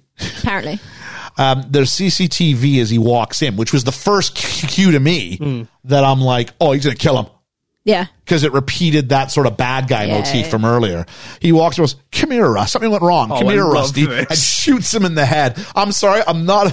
I loved that. That was good. No, that was a I good one. I replayed it because I was like, you need to see this. This is so cool. And then he goes and he finds Fergie in the back, and there's many gunshots. Isn't they're both terrible shots? I'm like, you both like stormtroopers, or what's going on here? Well, I thought it was that he because he has like a bulletproof Yeah, vest, but that's I'm like, kinda what I no, you're wanted. uh, from from close. You're shot in there. There is no way you're that unscathed. It's like yeah, he's got a bulletproof, he's got a bulletproof vest on, and apparently misses like eight times before he actually manages to shoot the other dude. Because if not, how come his bulletproof vest has got like four The thing is- bullets in it? But then, Florist, the florist totally could have made it out like and killed him if he didn't just go, "You bastard!" Like before he seed and then shot him. uh, but then Pete Postlethwaite uh, is lying there de- dead or dying, and uh, Doug goes up to him and says, "Remember who clapped your nuts for you?" And he shoots him in the groin. And that's where we leave him. He phones Claire. The cops are there. He apologizes. He can see, and she goes, "I really want you to come." And he's like heartbroken. Yeah, really? Yeah, I want you to come. He's like, fine. All right. Yeah, I'll be there in an hour. Go around back. And then just before he's going to go hang up, she goes, I really do want you to come. It'll be just like one of my sunny days, which is, I think, is a message of if you come here, you will die. You will die. Yeah, yeah, that's exactly what that was. That was maybe one of the cl- mo- more clever bits in this. Yeah, Yeah. He says, Goodbye, Claire. Uh, he walks through a neighborhood and no one questions him, even though he's got, again, this massive bag on him. What is with the massive bags? Like he's what is he got like transport uniform on now? uh, he's like a postal worker or something like that. Yeah. He gets on a bus though. doesn't Oh, he? maybe he drives is, yeah, bus. he's a I think bus driver. Bus driver, but like, So how maybe- is he getting the uniform? I have no idea. Uh, first, he goes to the to the garden, leaves something there, which I think we can all infer what it was going to Yeah. be. Then did a, drives a bus and takes a train, and just instantly like D, forget the glass on glasses, take them off. Let us see it's Ben Affleck on the train. Yeah, Uh, Claire finds the money and a note from Doug saying, you know, you'll do better than I will.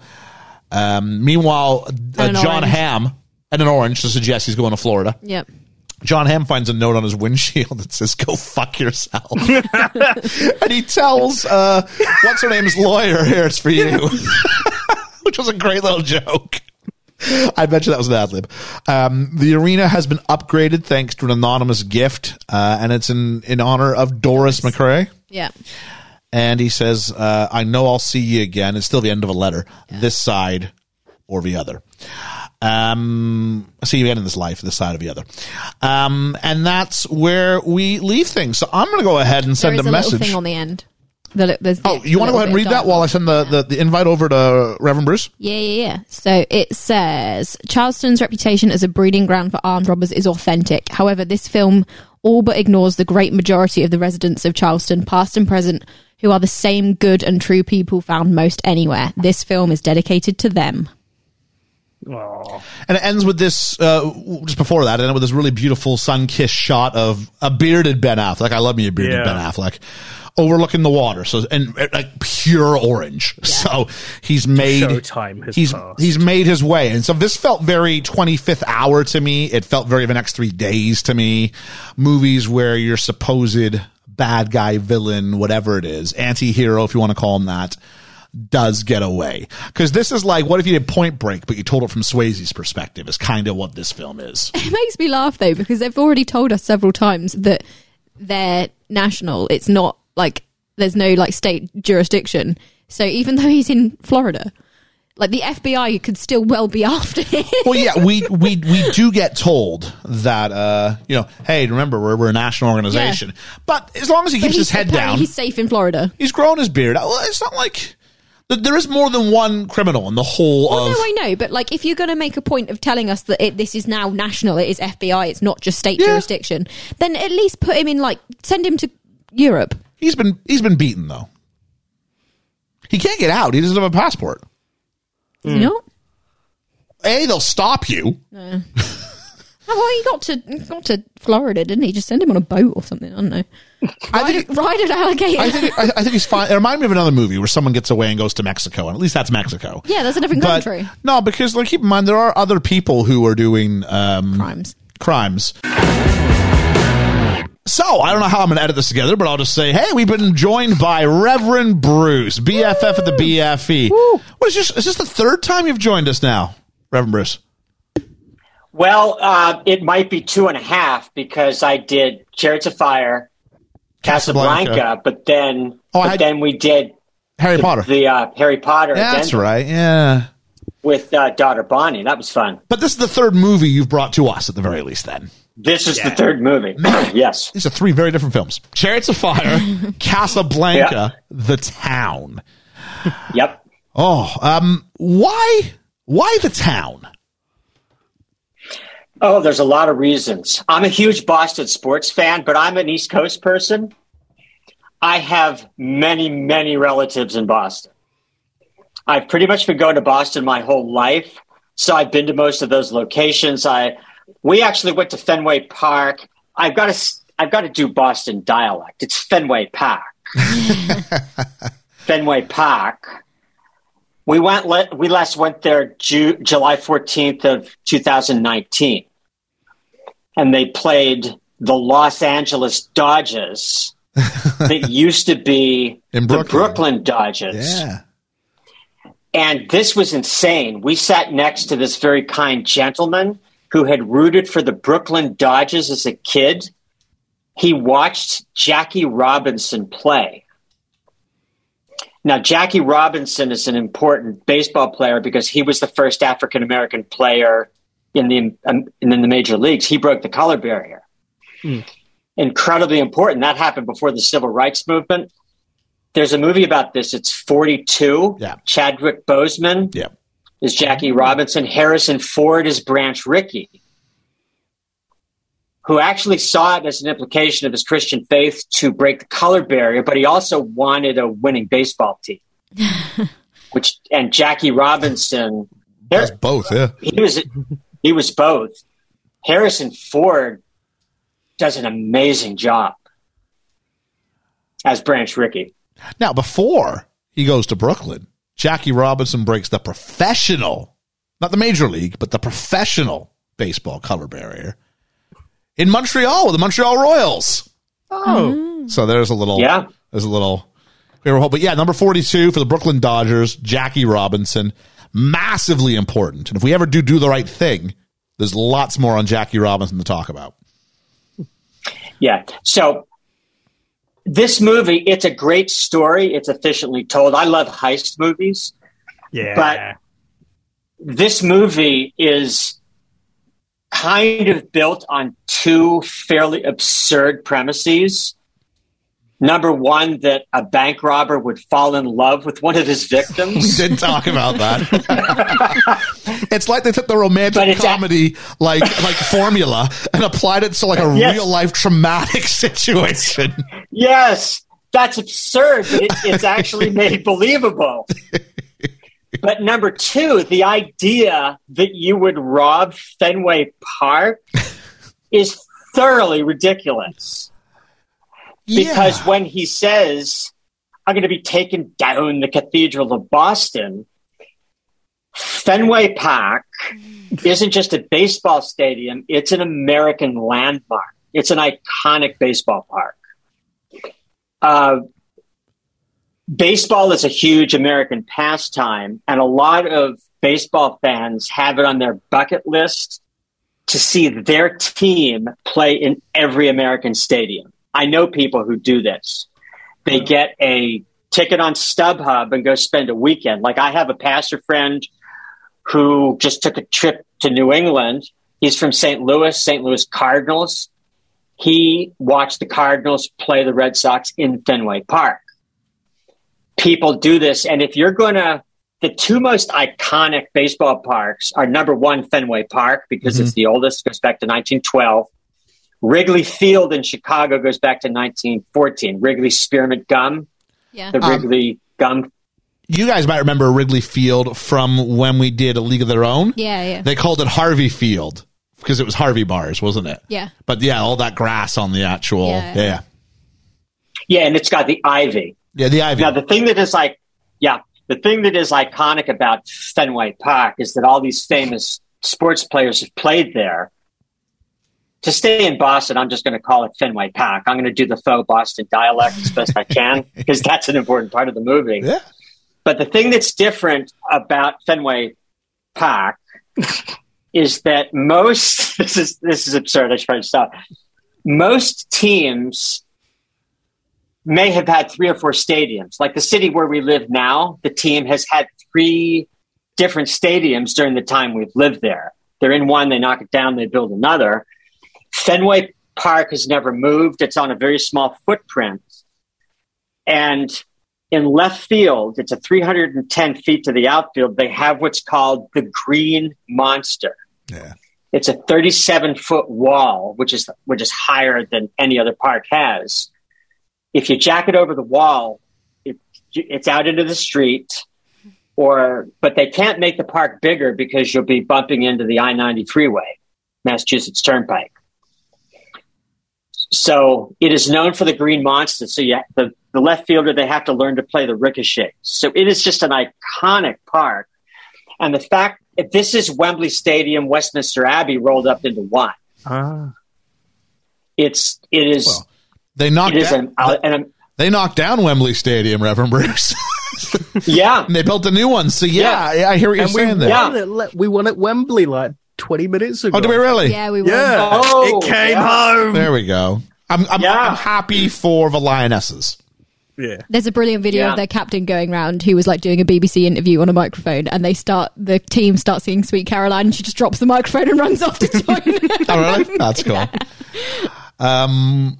Because Sweet Sweet Caroline is the song the Red Sox play at the seven inning stretch. Oh, is it really? Yeah. It's it's been Yes. adopted heavily by uh by England's national football team, yeah, Yeah. and by football, of course, I mean Really? what, 'Cause- what you would call soccer. Yeah, Sweet Car- dot dot dot. So good, so good. Yeah. Oh, that's a Yeah. Red Sox chant. is it okay? because I see the re- yeah in the city where we live. I saw the Red Sox twice uh, last May because now they they come to our city twice to play.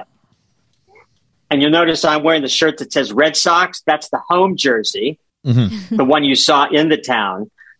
When they're away, I wear the blue one that says Boston. Yes. And so now that they have what's called interleague play, the Red Sox come to our city twice a year, and I've been able to see them the last two years. The year before, it was a COVID shutdown, so they played with no fans in the stands. Um, so when the schedule lines up, I see them, and it was horrible. The last time I saw the Red Sox, that's when I got COVID because I sat next to this guy. I obviously, got it from him. Yeah, Remember, right before the gentleman, oh, it was terrible. yeah. We So- have a guy that that we, we we have a term for when you catch COVID from someone over here. It's called Liam. Liam came and recorded an episode, and we're pretty sure he had COVID because we all went down with Yeah, it. Um, I'm yeah, I've wearing had it twice. I'm wearing a Boston Red Sox T-shirt myself. It's a bit faded, but uh, when my Oh, I see it. when Yeah. my Montreal Expos up and left town, um, I was too bitter to follow them to Washington. That wasn't happening, and so I was like, "Who has the best chance of taking down the Yankees?" That was my big thing. and plus, Pedro Martinez had just jumped from the the Expos to the Red Sox a couple years prior to that, so that felt like Yeah. a natural chance to, to to make the move. So I have sat. In a, in a Boston Red Sox jersey in Toronto at the Sky Dome, now called the Rogers Center, and booed the home team vociferously and la- I mean, we, there was one game. It was like sixteen to three. Like it wasn't even. It uh, say it wasn't even close to being an understatement. And just I was, I, I did feel badly for those around me because my sister works for a major automotive um, manufacturing corporation and I guess they had like company tickets to this one thing. So my poor sisters were people who she, I guess, kind of knows or at least might see around work. like work acquaintances. yeah, I guess so. People who'd be like, "Oh, I've I've seen that person Yeah, before," yeah. and so I'm just living it up. Like I'm not being, um, I'm not being rude, but I'm having a very good time, and, and and kind of going like, I at one point I started, I started shouting out like, "S- s- "Would you please? You make it really awkward for me, and you keep scoring all these runs. Just stop. Let them, let the Jays get one. let them get one." I think Marco Scudero was playing for the Red Sox. He hit one out, and I went, "Well, he used to play for you guys." it's kind of like a, it's kind of like a moral. v- You can have half that point. Come on. um, no, so it's it's, Yeah. it's So Ian and I root against each other. Yeah. well, I, We, I, we root against each other because I, I'm rooting for the Red do you, root, Sox. do you root for Toronto? Oh, you're rooting for the. Do you ever? Did you ever root for Toronto Blue Jays? Oh, see, it was weird because back in the day when there wasn't interleague play, you had a national league team. You could have a national league team and you could have an American league team. So my number one was always the Expos. Always, always, always, always. But I'll admit when the Right. Jay, when the, when Yeah. the Jays go on a run, I do get caught up. So I'm sort of I'm sure, haven't you got some bl- like Blue? I've got Jays Blue stuff? Jays Yeah, and Red yeah. Sox gear. I'm Yeah. compl- so I'm a house divided against myself. I should not stand. but uh, yeah, so it does make you know because they both play in the same division too. So Oh, okay. generally, it's it's who's got the better team this year. Uh, that's that's, that's Oh, you're, you're that Yeah. sort of a fan. when they play each other, that becomes difficult. Yeah, but very rarely they play each other in games Yeah. that, that matter. Ah, okay. Yeah. Right. Co- But we both hate the Red Sox. That's uh, sorry. We both hate the Yankees. Hate the Yankees. Hate, and they're- the Yankees are doing so well this year. Oh, it's terrible. But remember when the florist has taken down the cathe- he talks about when the robbery is going to take place? Yeah. It is after a four-game homestand with the Oh. Yankees. That would trigger that rivalry. Yeah, because everyone's going to show up. And- They're going to buy their merch. They're going to buy their stuff to represent. Oh, yeah. Yeah. And, and on the Monday after, the sitter, city literally will be metaphorically and literally hungover Yeah. because the city just buzzes. And so when you see those pictures of the people just staring at the TV, watching the game, people are obsessed with the Red Sox. and I know many people. I'm not obsessed with the Red Sox, but I know people who are. My sister went there one year when they were on a, uh, um, a run. Uh, it was one of the World Series years. And it was one of those ones where, like, they were playing, it could have been St. Louis, could have been someone else in the championship. And, um, she actually got to sit, I believe, if memory serves. Kirst, feel free to mm, tweet in later and tell me if I'm wrong. I believe she sat in Fenway Park, but they were playing on the road, but she sat at Fenway Park and watched the game on the big screen. And so was able to sort of experience game three, game four, whatever it was, um, sitting there sort of watching, but in that, in that collaborative experience, which is pretty cool. I actually have a long sleeve jumper from that World Series that I can't bring myself. It's got a small tear in it. Actually got a pretty sizable tear in it, the arm, but I can't bring myself to, to, to bin it because it's fantastic. and um, it's really comfy, but it's also really warm right now. So I didn't f- fancy putting it on. No. No. So the importance of But, baseball. but it and tells sports- you the re- yeah yeah. But it tells you how much regard Fenway has for Ben Affleck. They let him. Most of that footage was really in Fenway Park Oh, because he's a native Bostonian. Yeah, that. Other than the cash room, yeah, that was really Fenway Park. Because remember a Bohemian Rhapsody? I don't think they let them film at Fenway Park. I don't know. I Not sure. That, I don't know that if they did or not. I wasn't. I don't. I didn't remember them being in Boston for Bohemian Rhapsody. Sorry, uh, at Wem- Wembley Stadium. Oh, okay. I'm making the comparison with Wembley Stadium. Sorry, No, you're all right. You're all right. Live Aid I was gonna took go- place at Wembley. yeah, Ah, Wembley and Veterans Memorial Stadium in Philadelphia, if memory serves. yes, Yeah, yes. But they they let him. Most of that actually took place in Fenway Park, and I recognize a lot of it because Fenway Park. We walked around. it. It's pretty easy to walk around, and it's old. yeah, I'm sure it is. Yeah, yeah, yeah. Um, something we picked up um, watching the town, which was kind of interesting, was the scene of that. Um, there's an there's an AA or, or or a Narcotics Anonymous meeting pretty early on, where and for, I- I, Yes. should- I should, I should say for all of us, this, this this was the first watch, so um, it was. And Ben's just sitting there listening to some some old fella kind of talk about his journey, and he uses this parable of um, being stuck in the snow in the Arctic, praying to God for. If there is a God, yeah, save me or something. And he like says, that. uh, it didn't, God didn't say me, but, he- but but an Eskimo, He did. did, yeah. And I'm there looking for an Eskimo, and so I kind of instantly went, okay, he's looking for, and it very much uh, the idea. It was the guy's wife, and it was this idea of a romantic partner who can bring you out of um, where you're currently at and change your fortunes, I guess, by that coupling, which I guess sort of set the way for the love story to sort of undergo. I'm just kind of, I sort of threw out there as as a theory. I just kind of want to get your take on it. How am I doing? Does it sound like it's plausible? It is. Now, one of the things about Alcoholics Anonymous is a great group. It's what we call a 12 step support group. A lot of churches host it, a lot of community centers host it. That's not necessarily religious, but it's kind of spiritual. It's about helping people own their past mistakes. Yeah. A lot are people who are addicted to alcohol. And those all of the people in that room are real people from a real AA meeting. Really? Oh, They yes. And if you go back and listen closely, you hear them all talking. Yeah, because while he's doing his And- workout routine, you Can- hear snippets of the whole meeting. Yeah. Yes. The guy leading it is an actor with a real Bostonian accent, but th- that take, took place in the food pantry. Those are real people confessing their mistakes. Uh, I didn't see my son for seven years. Wow. because that's where it starts. The first step of the 12 steps is saying, we admitted that alcohol controlled us. It, we, we were, it was unmanageable. Our lives became unmanageable because that's what any kind of addiction does. So the first thing you do, if you're in an AA meeting, you would say, hello, I'm Reverend Bruce. I'm an alcoholic. Because once you are, you have to stay on the wagon if you take a drink, we call it falling off the wagon. You could just lapse back into the same slog that you were in. So yeah, it, that guy is focusing on how his wife helped bring him out of addiction, which looks at uh, Dougie McRae. Love that is using Claire Kesey.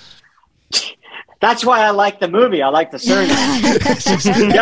It's just it's just vanity. oh, it's just vanity. That's hilarious. That's why the two of us like it because we've got the surname in the movie. It's like whoa. Something we talked about, and uh, we had a difference of opinion on the pod, was Georgia had a hard time. Sorry to tell.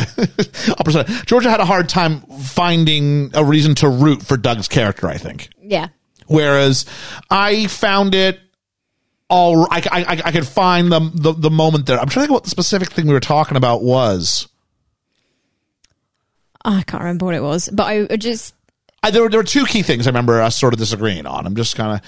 Um, the first one was um, the idea: is there chemistry between uh, Ben Affleck's character and the girl from The Prestige? What was her name? Laura and Doug, I can't remember Claire. Claire, Claire and Claire. Doug, Claire, Claire Kesey. It's Rebecca Hall. Rebecca Hall, who's great in The Prestige. Um, Yeah. But uh, so I thought there was a lot of chemistry there, personally. I don't think there's not enough. I don't think there's enough dialogue. There's not enough explanation, and there's not enough of her conflict with the fact that sh- he's the one that hold her like ba- like was part of holding her hostage at a really traumatic event, and she's like, no, okay. Like I just, I just, I just don't get it. I don't like it. Her character does seem to only exist within the confines of their romantic relationship. Yeah, there's nothing else to it. She has n- she has very few other problems Yeah, or and, things. And because I don't root for him, I find it hard to care about her because she's only connected to him. Like that's her only existence in the film is to be a partner for him, rather than being a like an actual character that exists outside of his love interest. So there was that. Uh, I don't know if you if, if any thoughts on that matter. My, my, uh, I, I do. Okay. I, I would take either of you said them. Oh, I me. um What? yeah, go ahead. oh no, I kind of view it in that same vein that Ian does. I've never, un- I didn't. Yeah, I'm the odd one. Now out for here. me, yeah. I am totally rooting for McRae, and I'm totally rooting against John Hamm. You should be rooting for John Hamm, but I'm not. Because I so want McRae to get out of this lifestyle that he's trying to get out of. it's interesting because I'm really I'm, I'm with you on the whole. I'm cheering for Doug. I really am cheering for Doug.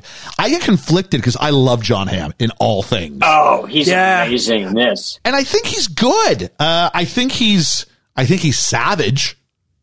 like he'll take down Yeah. anyone. Yeah.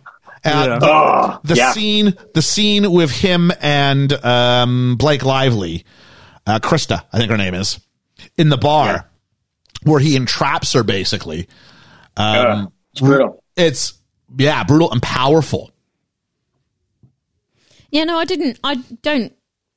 I, d- I don't root for what's his face, but I also don't root for John Hamm either. Okay. I don't. I, I really struggle to find any. so you don't sympathetic that's the characters in problem this is you, because you film at all. because you don't have a dog in the fight, you kind of take a step back. Yeah, because I don't, I don't find any of them to be endearing or sympathetic or anything. So I kind of go, I don't really care about the outcome. Of See, the I was kind of film. like, I was kind of like Ian because I'm rooting for both John Hamm and Ben Affleck because I want I want justice to be served mainly because of how despicable Jeremy Renner is. But at the same point, Yes. I really want Doug to be able to get out of it because you can see he's he's the one person that could actually break that cycle and kind of stop doing what his dad did and his mum did Oh, his, and his- his actually make dad's, change. his Yeah. dad's still doing it. Like he's in Yeah, prison, exactly. and he's still involved Yeah. in the life. And I think there's this idea of generational.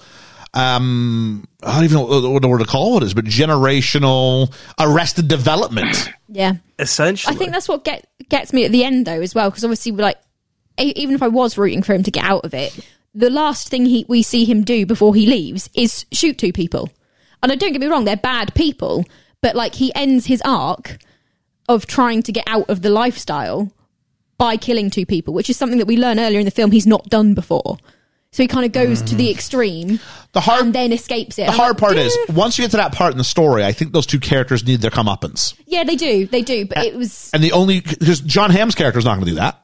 no So it's got to be him fulfilling the promise he made. And I think once he goes, I'm the one who purposely got your mum addicted to. yeah To Yeah, oh, oh, don't drugs? get me wrong they're bad people but it's difficult to like I be- think we forgive him for that. Yeah, I mean, stopping any cycle from I think Yeah. without that admission, you can't have him go in there and shoot them like no, he no, does. no, no, yeah. Mm. definitely not. But like, even so, I was a bit like, Oh, I was really okay with that. Okay, go on, go, go escape, but you're going to kill two people first. Cool, okay, certainly okay. There's a difference of opinion on this film. because those two. Because the movie tells me these two guys deserve to die.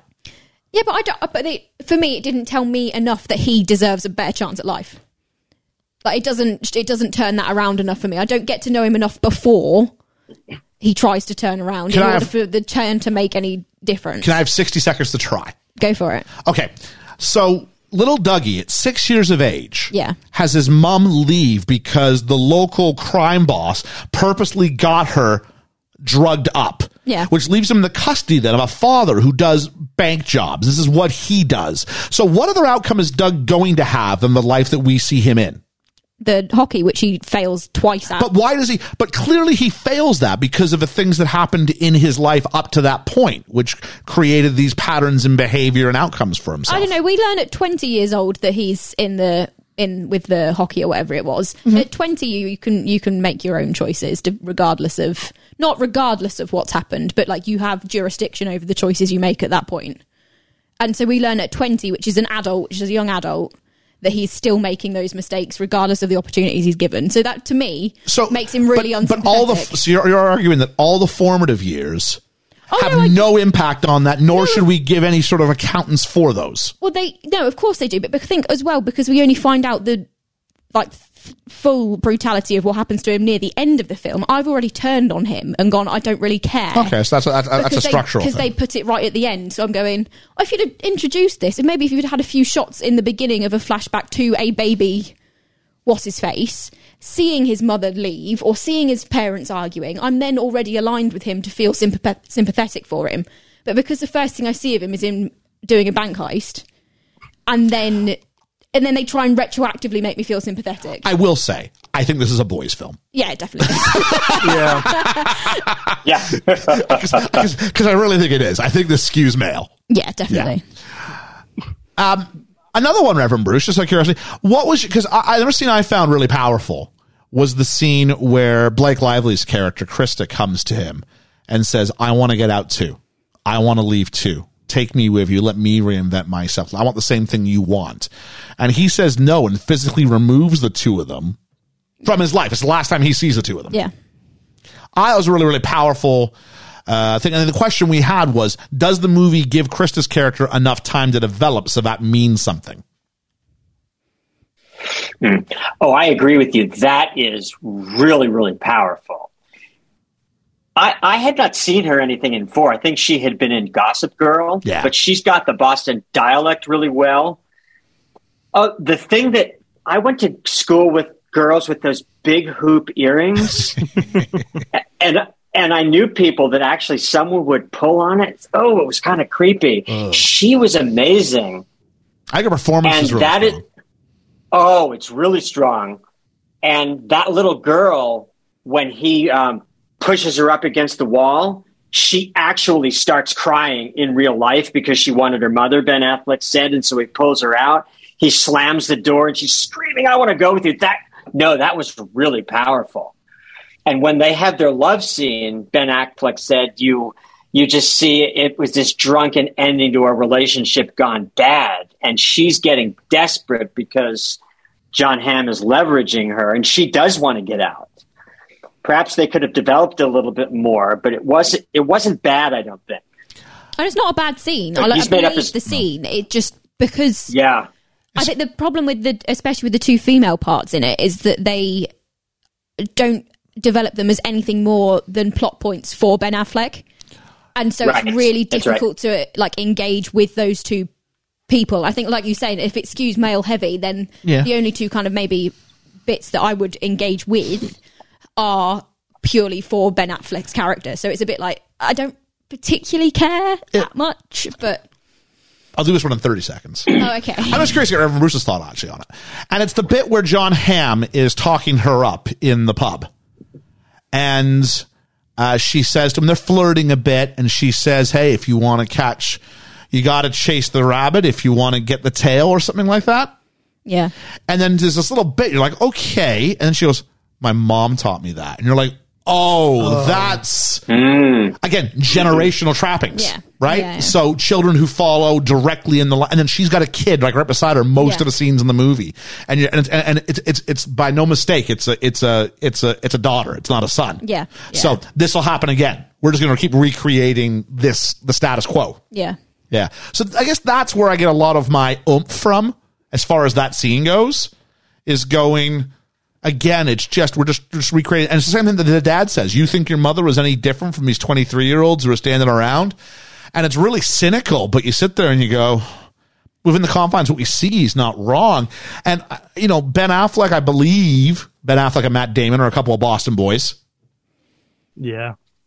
you know so you know the, i think the the chirons at the end suggest maybe he's not from charleston specifically but the idea that you know he's not being inauthentic with some of these or at least the more negative stereotypes thereof because a it's- lot of films it's set very, in- very sad, a lot yeah. of films set in boston whether it's perfect storm whether it's the departed whether it's this whether it's even the uh, dramedy series on amazon prime uh, kevin can fuck himself Yeah.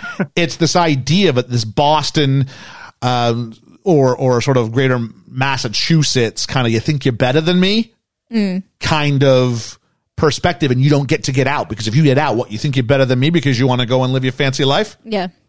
I don't know how my accent was on that, but I'm gonna I'm gonna, I'm gonna, try- I'm gonna try and run with it. so it is this sort of idea about the, the cycles of n- no one gets to get out. Yeah. If you want out, that's something we need to reduce. How you know why? Because you're better than than this. You think you're better than this. Who, why do you think you're better than this? And this sort of paranoid inferiority complex Yeah, I just don't think they've like showed us enough of the bad stuff to make them feel like they wanted to get out really badly. They told us about it Yeah.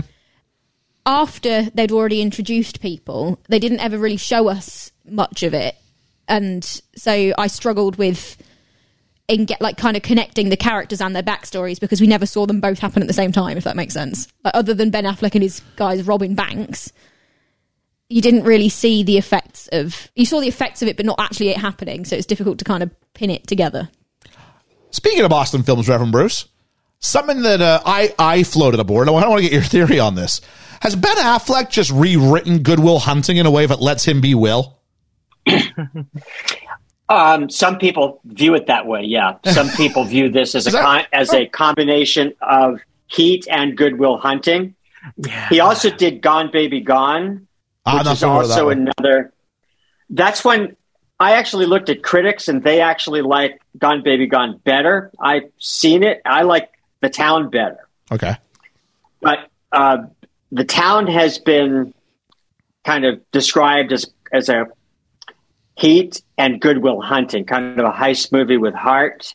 A little bit of a retread, maybe. No, not a retread, but similar themes to Gone Baby Gone because it was also a Boston movie. And I think Amy Ryan was in it, who I think she won an Oscar for her performance.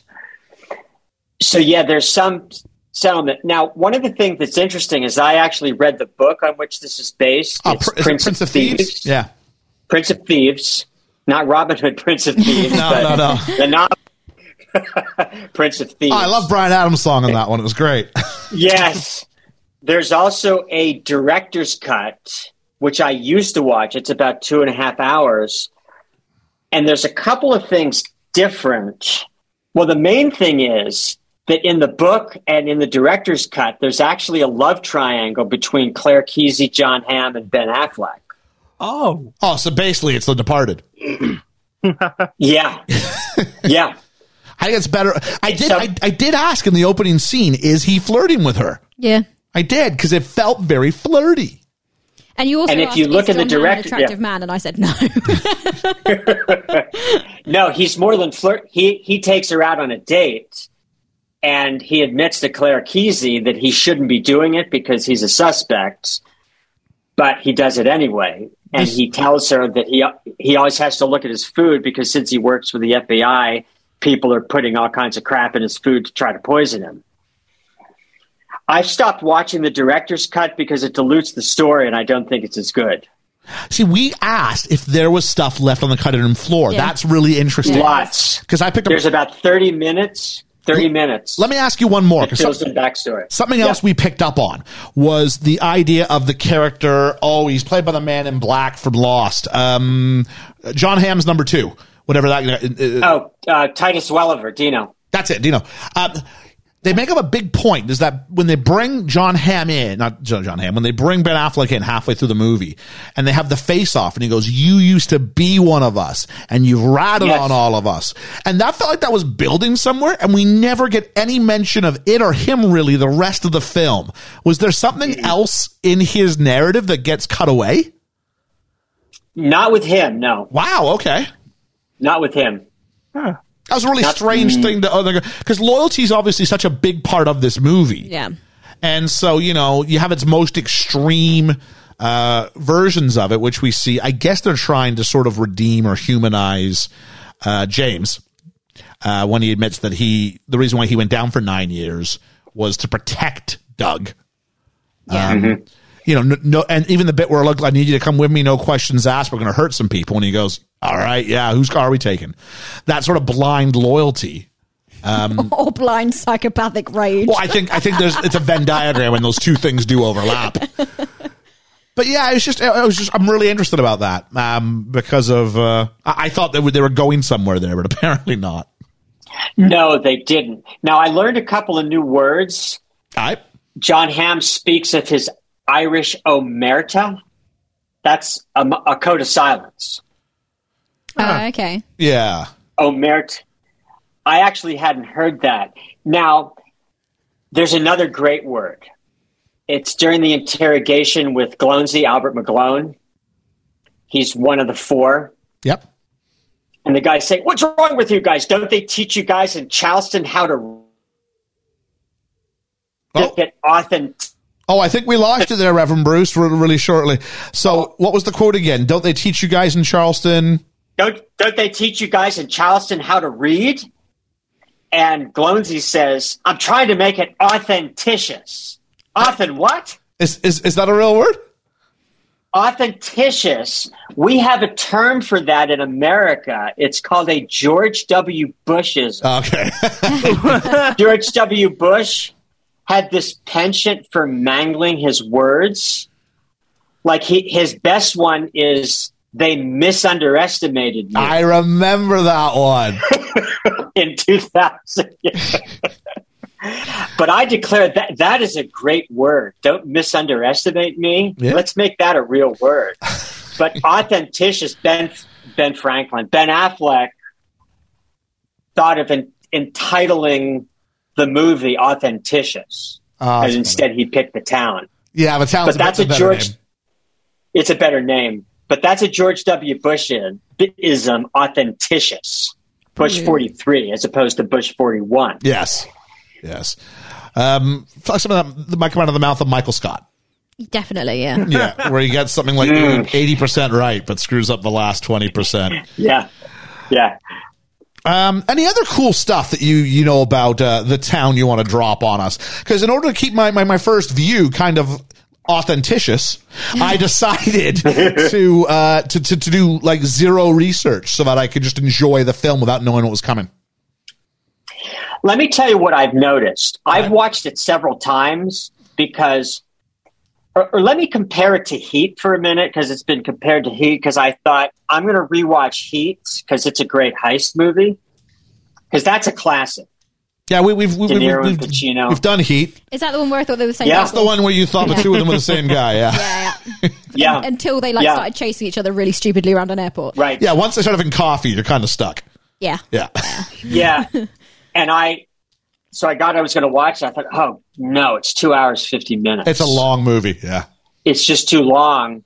And it has a very underwhelming ending. Oh, that last chase through the airport Oh. sucks. It's so bad. I It's just- just, it's so bad. it's so bad. and but this movie you've got three set pieces you've got the opening robbery you've got the second one which we call nuns with guns Nuns with guns. Love it.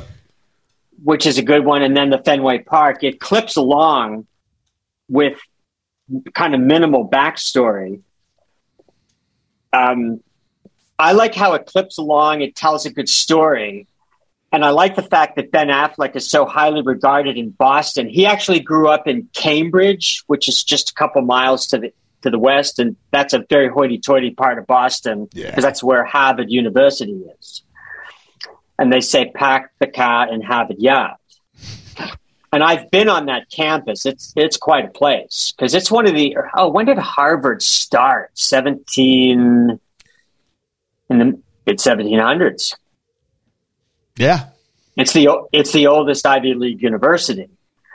That's quite a place. I was not smart enough to get in there, Well, and I didn't even try. it predates the American Revolution because I think there's a whole bit of it in Hamilton, isn't it? Don't know. It was my parents' dying wish before they pa- they passed. The whole idea wants to matriculate in, in Oh, I didn't. I didn't know that was at Harvard. Wait. No, it's it's mid 1600s. Yeah. I said 1700s. That's way too late. in Harvard University. I'm just going to give you a quick look here. Uh, founded in 1636. Whoa. Yeah, that's our that's oldest one. Jeez. What you should do is, is look up with what they're in, how many billions their endowment Oh, is. that's going to be insane. it's it's utterly insane because you had Harvard, Yale, Princeton, Brown, Dartmouth,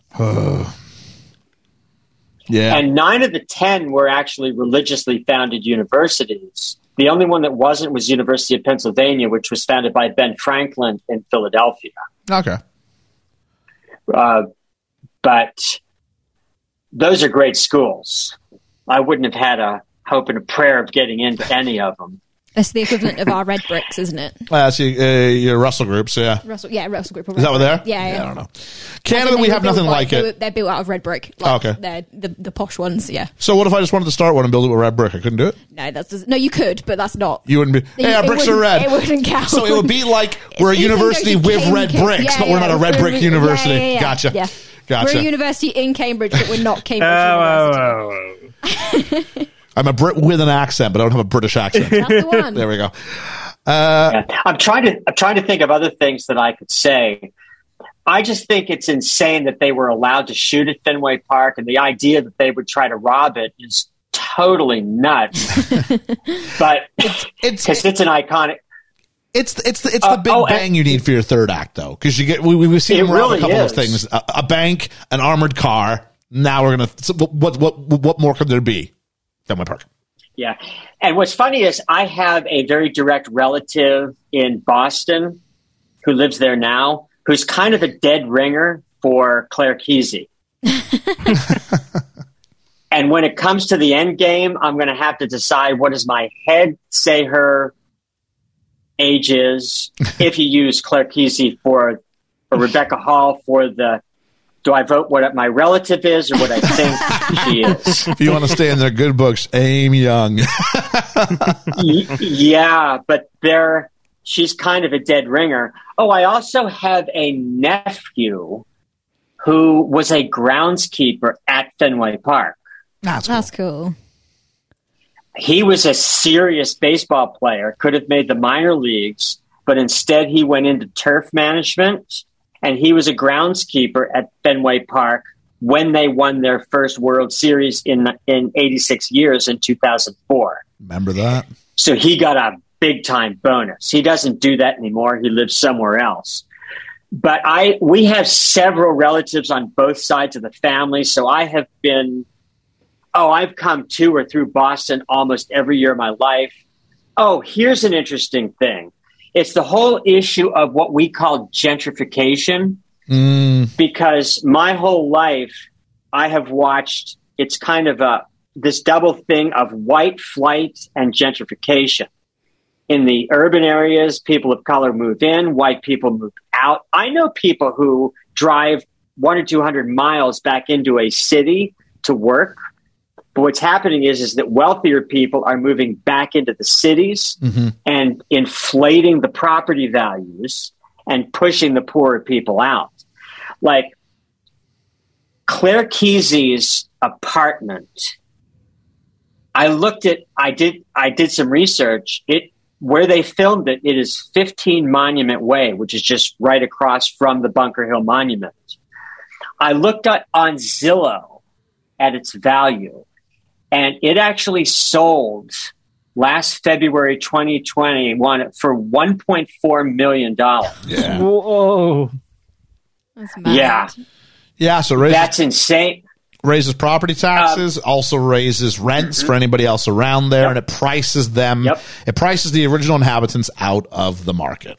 Yep. Right. That is what's happening in all of our inner cities is that poor people who live there can't afford the property taxes because the property tax on her house is $15,000 alone and a poor person can't afford that. Right. Now, I have another direct relative who bought one of those townhouses in a different area. It was an Italian Catholic area that we call East Boston. And I just found out what they paid because I, I just got the message. They bought it in that one of these connected townhouses in 1984 for $35,000. In 2000, they sold it for 200,000 and last year it was worth 1.2 million Yeah. It's madness, isn't it?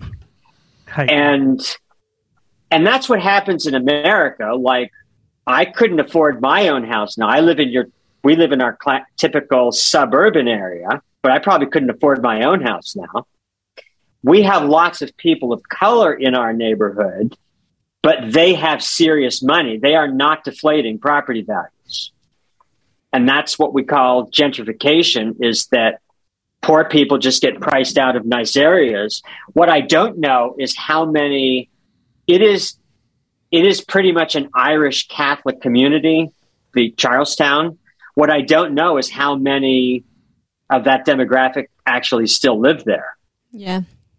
Yeah, I In wa- 50 years, I don't know. I was going to ask that the idea about you know there is this representation we see fairly consistently through the movies that basically I've, I've all mentioned they've all kind of been Yeah, Irish yeah. Catholic based uh, versions of the Boston community, and um, you know is that an accurate representation anymore, or is it or is it some sort of hyper real version of it? Yeah. Yeah. Is it once what it was, but it Yeah. isn't anymore? Last thing before Yeah. we, we, we, we pop to the end game maybe is um I, I mean, we, we've said heat, we've said Goodwill Hunting. I kind of think this is a little bit of like what if you did Point Break, but you did it from Patrick Swayze's character's point of view Mm, yeah. because it kind of is that side of it. Here's the here's the group of rogues as they do their heist. It's a little bit more gritty than but, you know all the way down to the masks and the and the carefully oiled machine. But then watching sort of as as the as members of the crew get eliminated one by one by one by one. But then at the end, you know. Uh, Bodhi lives, I suppose. He catches his wave and makes it. He does get to New Zealand, I suppose. You can find out our Point Break review if you look back in our archives. Yeah, I, I, it's been a while since I've seen that. Oh, okay. Oh, The, oh, the other thing I wanted to say Jeremy Renner is actually a frightening character. He's terrifying in this. Yeah. Oh, he's got that pencil mustache. He he is what we would call unhinged or a loose cannon. Yeah, we have that word too. Un- you just have no idea because even at the beginning, at the very when the very first conversation, you hear Ben Affleck saying, "Hey, no one needs to get hurt." He says, "If the gods want to test you, though." Don't, don't let them get in the way if they want to get hurt for $10 an hour. He's ready to just start cracking heads. Oh, and you notice in the first bank robbery, robbery, Victor Garber was there yes. he you're wondering why he was he had a few more scenes in the director's cut and ben affleck had to cut him out but he got his head beaten in that's Yes. about the only thing you see Yes, that's right. and and ben affleck saying easy easy what are you doing because he's he's trying to restrain jeremy renner because this guy's a loose cannon who's just going to go off at any moment he's terrifying the other thing is you want to hate the villain and is it it's pete postlethwaite the florist he is creepy So creepy. Ye- I think, Reverend, Oh, I think Reverend man. Bruce just got into our end of year. Uh, we, we, Yeah. We've said we've said Postlethwaite a lot in this episode. Postle. postlethwaite he was he was in usual suspects wasn't he The usual suspects and Romeo and Juliet. Yes. He was creepy. Mm-hmm.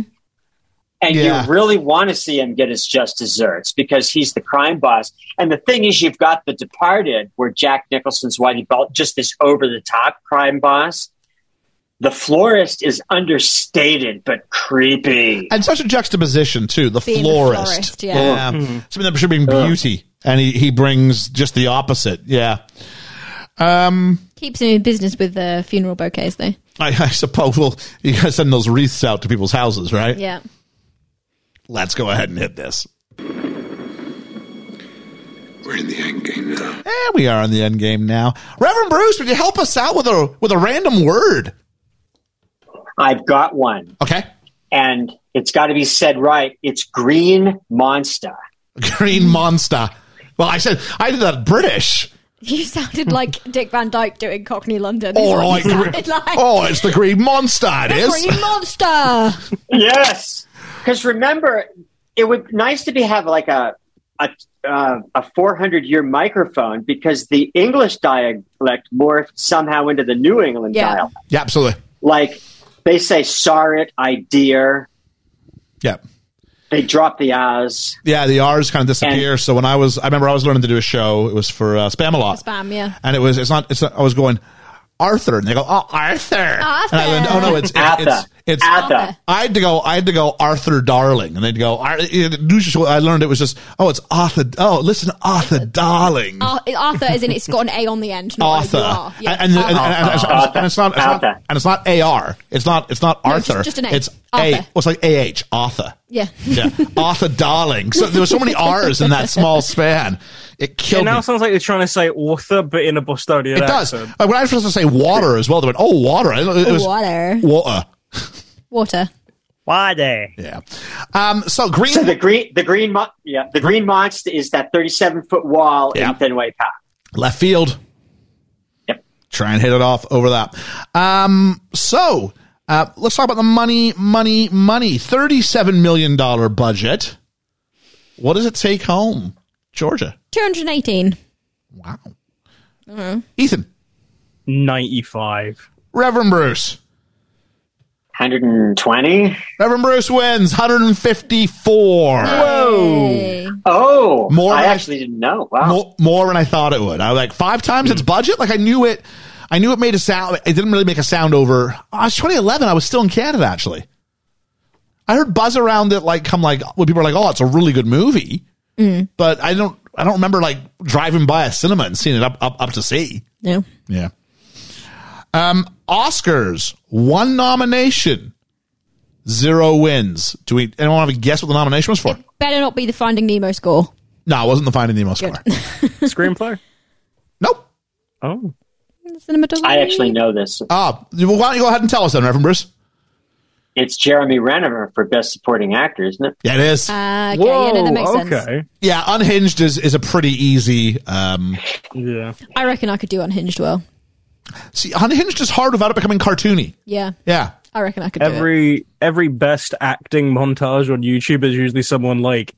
Losing being it. unhinged. Oh, it's like when Nicole- I'm on the edge. it's it's like when Nicole Kidman won for for the others. No, me wrong. Nicole Kidman's very good in the others, but she had the role that let her have those breakdowns. Yeah. Julianne Moore is far better in the others than Nicole Kidman is. I've not seen. it. Oh, it's, Oh, is, it's a is the others the one where there's like they're the ghosts, but they think they're the ghosts? no. Oh, I don't know that. It's it's the story of three women throughout time, and they're all living unhappy lives. Ah, okay, and we see how their choice to just continue on links to each other, but also affects those around them. okay. Oh, it's really, really powerful. One is, I think one's Meryl Streep, one's Julianne Moore, and one's Nicole Kidman. Right. Fantastic movie. I think I watched it in, to get ready for um, our Nicole Kidman Reader Roundtable. Ah, okay. Yeah. Oh, yeah. Yeah. Totally. I would totally do an episode on that. So good. Um, who would you cast as who? Reverend Bruce, I'll let you do this. Who would you cast as who? Who would I be? cast cast all of us cast all of us you are in the director's chair you are now you're in place of mr ben affleck But unfortunately, you've Oh. but only we got are us. you- we are you, the other thing is you have to put us in the movie so yourself and the three of us who's who's getting what parts Ian, you are Jeremy Renner.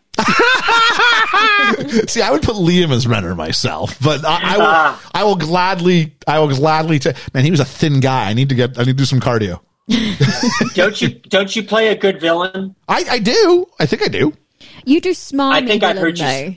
J- judd fry Yeah, smarmy villain. well that's not no smarmy that's not no he's not smarmy Oh, he's gross and like That's not ugh. smarmy. Those are different words. Smarmy, like like Bud Frump is smarmy. Yeah. Yeah. Smarmy and Smarmy's smug. like are- low-key smarmy and- and smug. Smarmy's like entitled smug. Yeah. Yeah. Yeah. So okay, so so we got, we got we got me cast. We've still got yourself, Ethan, and Georgia here. Um, I'm absolutely John Hamm. There we go. It's it's actually frightening how much I'm like John Hamm. We have a word that we use to describe him, and it's the term moxie. ah, he's got moxie. You use the term mox. It, now, did you know that's derived from a New England drink? I did not.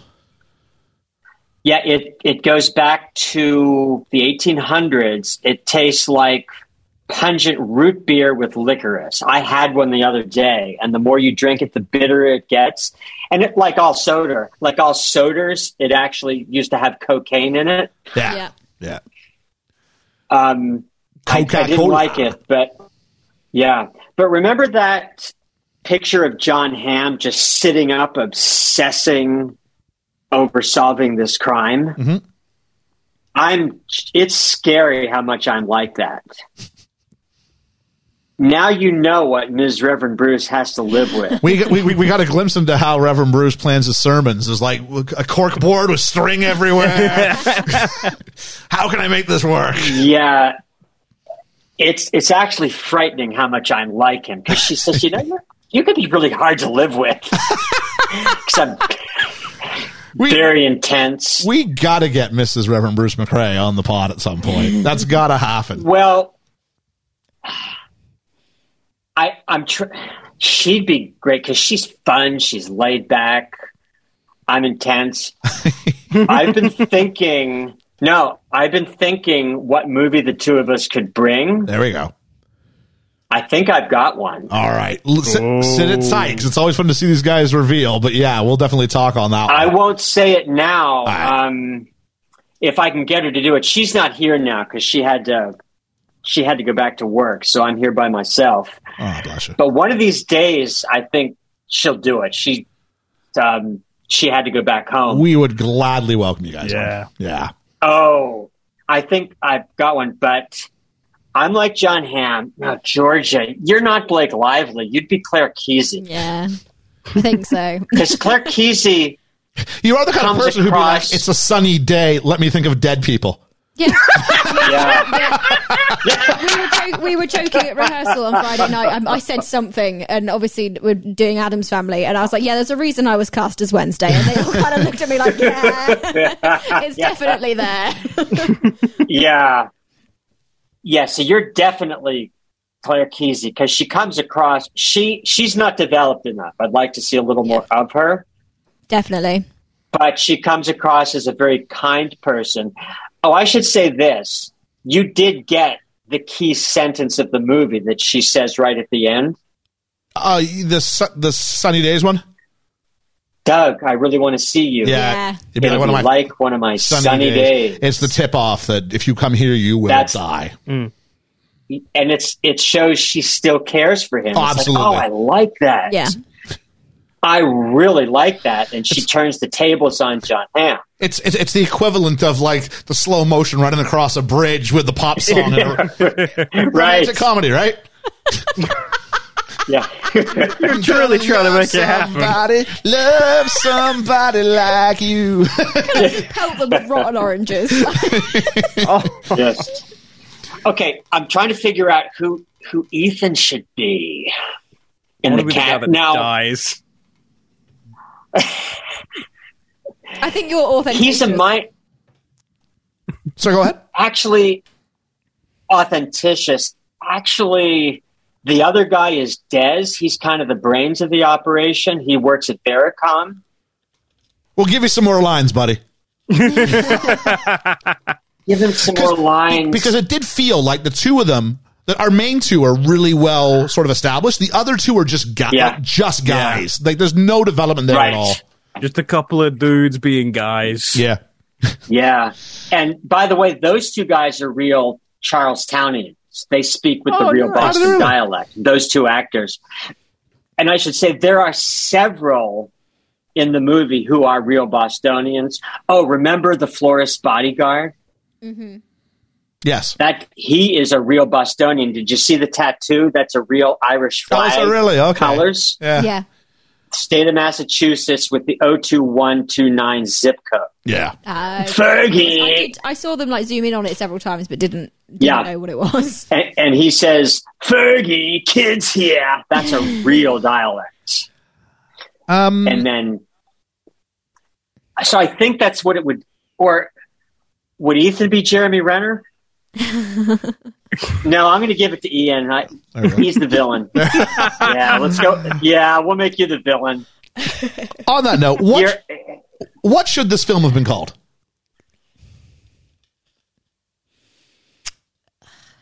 Besides Escape to Orangeville. Escape to Orangeville. Orangeville's a place not far from my house in Canada.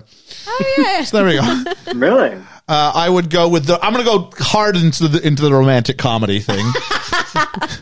just another bank heist. You stole my heart. You held my heart hostage. Hostage of love. It'll be, I'd edit it so it'd be like, they said to keep walking and so I could feel the cold of the water on my toes. Felt like the longest walk of my life. Kiss me.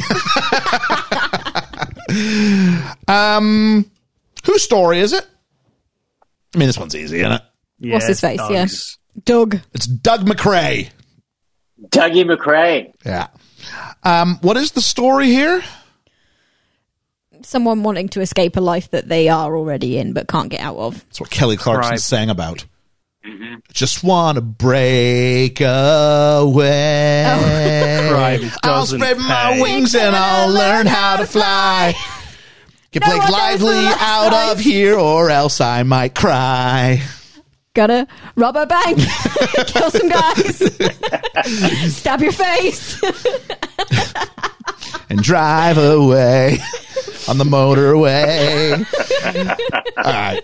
I was, my next note is what song could we have a musical inspiration I think we've got it Kelly Clarkson Breakaway is the is the musical inspiration from this uh Georgia you want to start Role of Women Not great. no it's not It's not good, is it? No. it's it's it's i once had an english paper and it was based on othello and um, in order to get this you need to know that june cleaver is a character on leave it to beaver and she was your stereotypical i'm, I'm saying to, to, to not just you guys but the british audience who might be listening I or was global audience just confused By June Cleaver's on Leave It to Beaver. Like, why they did everything have to rhyme? yes Okay. and so uh, but she was your stereotypical she was your uh, the the the idyllic sitcom mom right. at least of that time frame. Mm-hmm. Dinner was on the table. Oh, what's wrong, dear? Oh, what's wrong, Beaver? Right. And so about the role of women in Othello, which was very much they're perfect or they're going to bring you down and cause your moral corruptions. Yeah. So I, I, I entitled my essay "Biker Beavers and Ju- sorry Biker Bitches and June Cleavers." to which point, my English uh, teacher, uh, this was like the equivalent of A level. wrote- Put, put a post-it on it and said, "Try again." but it really is what but it really is it, it really is what we have here, isn't it? Yeah. It's it's your you're Blake Lively and you are the thing that will drag you down, Yeah. or you are the thing that will set me free. But not only are they just those two stereotypes, they also only exist in relationship in relation to Doug. Yeah, it's how we measure Doug's, Doug's progress. Yeah. Yeah. Yeah. If he can resist the temptations of the one, Yeah. And earn the respect of the other. Yep. Yeah. cool. I do like the fact that Blake Lively stands up for herself and turns him in. Yeah. Remember how she yeah, says, yeah. I'm always the one being used? Does she fully turn him in? She says he's going to leave. Yeah, she kind of like Well, half she's the one. Well, she's the one who informs the FBI Well, that they're going to rob Fenway You're Park. right, because all the cops show up at Fenway. How else do they Yeah, get there? Yeah. yeah. yeah, you're right. You're right. You're right. Yeah, so she finally stands up for herself. But, within, but in the rules of the movie, it's also kind of weird though because we're told to value loyalty, right? Yeah, she breaks Like, that. like the cop from from from Lost and Dino or whatever his name is. Like we're told if you're a rat, you are. The movie tells us you are bad. Yeah. So But she, if she, she but if she double doesn't, bad. she's going to lose her kid. Yeah, Yeah. Blake If she doesn't, she's going to lose her kid. Blake Blake Lively's uh, end game in this in this film. After everybody else leaves, we don't really go back to her. Like, it's not gonna it's not gonna have gone well for her. No. Best character, best character. Let's go around. We'll go Georgia, Ethan, Reverend Bruce for all these. So best character. Uh, the baby that cries on cue. I'm messing. No, uh, Jeremy Renner's very, very good. Ethan, Uh, John Hamm. I, I love a I love a I love a no nonsense cop who's gonna like get down to the bottom, and John Hamm is a very pretty man. Yeah, yeah, absolutely is. Uh, Reverend Bruce. I'm going to say John Hamm too because I'm so much like him. Vanity run Okay. amok in this film. Uh, Well, it is. I'm gonna go with I'm gonna give some love to Rebecca Hall. Yeah, she was good. She just didn't have enough to She's do. really good in this. And I think because it's important because her reactions to everything, she's the barometer of She's the barometer of if we should forget Ben Affleck. She's the tool the film uses to say, here's how you should feel. And we need to see her struggle and we need to see her not forgive him instantly. And then when, when she, it can't just be, oh, come here, you big lug. I do love you after all. Like you need to feel that struggle because they're like, I, we, you know, this is catfishing to the extreme. Like this is, this is obscene Yeah, yeah. the setup and then uh, you know do you want the happy ending where she forgives him i think the movie's better for it The movie's better that they don't end up together. agreed and the idea is it's hy- hypothetical Yeah, do yeah, they is it this life or is it the next you know what i Yeah, mean yeah. and, and that's powerful um so i'm gonna go with her although i will mention of ben affleck who's really good in this Yeah. i think He really is. um let's go with best moment or best element georgia Um, usually, I'd try and pick something like that's a bit. When I don't particularly like films, I try and find things that are more practical or like the making of the film. But I can't even go with the Finding Nemo score because it just sounds like Finding Nemo, and I can't get over that. Um, I don't know. Come back to me. I'll think of something. all right ethan Uh, the intensity in this film is really constant, and I really like that because there's never a moment where I'm like not on edge, especially during the heists. The the way that they just remove all sound and it's just pure silence is so so well done and s- Yeah, that's true. a, a very unprecedented thing that I've never really seen used because there's always at least some bit of sound, and that zones me in so much because there's nothing, and I, I really appreciated that because it it did it gave it stakes for me. can you be very unprecedented I don't know. I just want things where you either are unprecedented or you're not unprecedented. I think there's a range there. Mildly. There you go. Mildly unprecedented. um, Reverend Bruce. I'm going to go with the second set piece, the nuns with guns scene. that I like a good car chase. Like I actually like the Fast and Furious movies, maybe starting with number five. it's funny you say Wait. that. Like they're spectacular car chases. Yeah. This one is so good because I've actually driven through the North End, and those streets are as narrow as they look. That's one of the oldest places in America, and the the car chase scene it feels claustrophobic because that's exactly what it's like, and it is intense. It it is crazy. Like the car chases just going through the North End. I think that's my favorite the other thing is those two those two different masks they wear are amazing like the skeletor mask and the nun mask those are because you can't really see inside so Yeah, yeah. them wearing those those masks and in that scene i think that's my favorite i also like the very end when some people think it's too sentimental but i like the ending where he just is writing that note to claire and leaves the money to her and he says, For the first time in my life, I'm leaving the city. Maybe if I go, I can stop looking. And no matter how much you change, you still have to pay the price for the things you've done. And it's like that's that's true. And you kind of see him on that uh, on the water Yeah. now that he's off the grid, and he's kind of owning up to his past. But it, you don't know where it's going to end. But I like that. I like that ending because I really want to see them together, but I don't think they're going to be. Yeah. Um, this film's got a great number of scenes where it's just two characters having powerful moments. And I'm going to cheat and take two. I could take three, but I'm going to take two. The girl he rejects and the girl who rejects him. So the scene, obviously, with Blake Lively, which we've talked about, where he rejects her and physically moves her out of his space. I think that's really well done, and I think Blake Lively is very Blake Lively is very good in this. I think we didn't talk about her enough as far as performance goes, but she's very good in this, um, surprisingly so. Um, and then the scene where he's on the phone and you feel his heartbreak when he's she's like, "Yeah, I want you to come over," Yeah. and you're like, "Oh," and he can see it, and he's like, "All right," and then when she has to, she can't help but bring herself to say that last bit. Yeah. I think there's a swing of emotions in that. I mean, despite the fact that everybody ignores a guy of the appropriate size and build of the guy we're looking for, just because he's got a bus uniform and a giant bag, which might have money in it. Uh, um, but yeah, uh, those are my two favorite uh, sort of bits. Uh, Grumble, Georgia. I thought of my bit I liked. Oh, you bet you like, sorry, yeah. I liked the opening heist, other than the unnecessary shot up her body. I thought that's a really good bit of the film. Heist is great. The heist is good. Um, my grumble is that I did not find any of the characters to be sympathetic in the slightest, which meant I turned on the film really quite quickly, which meant that I just didn't like it. I think it does. I think you've said it, you've nailed it. It does bo- skew boy heavy and it skews American heavy. I think as well because I think you have to, in order to appreciate a lot of the references, I think you have to have knowledge of Boston and baseball and all those things. Because to me, that is just another. That's just a stadium.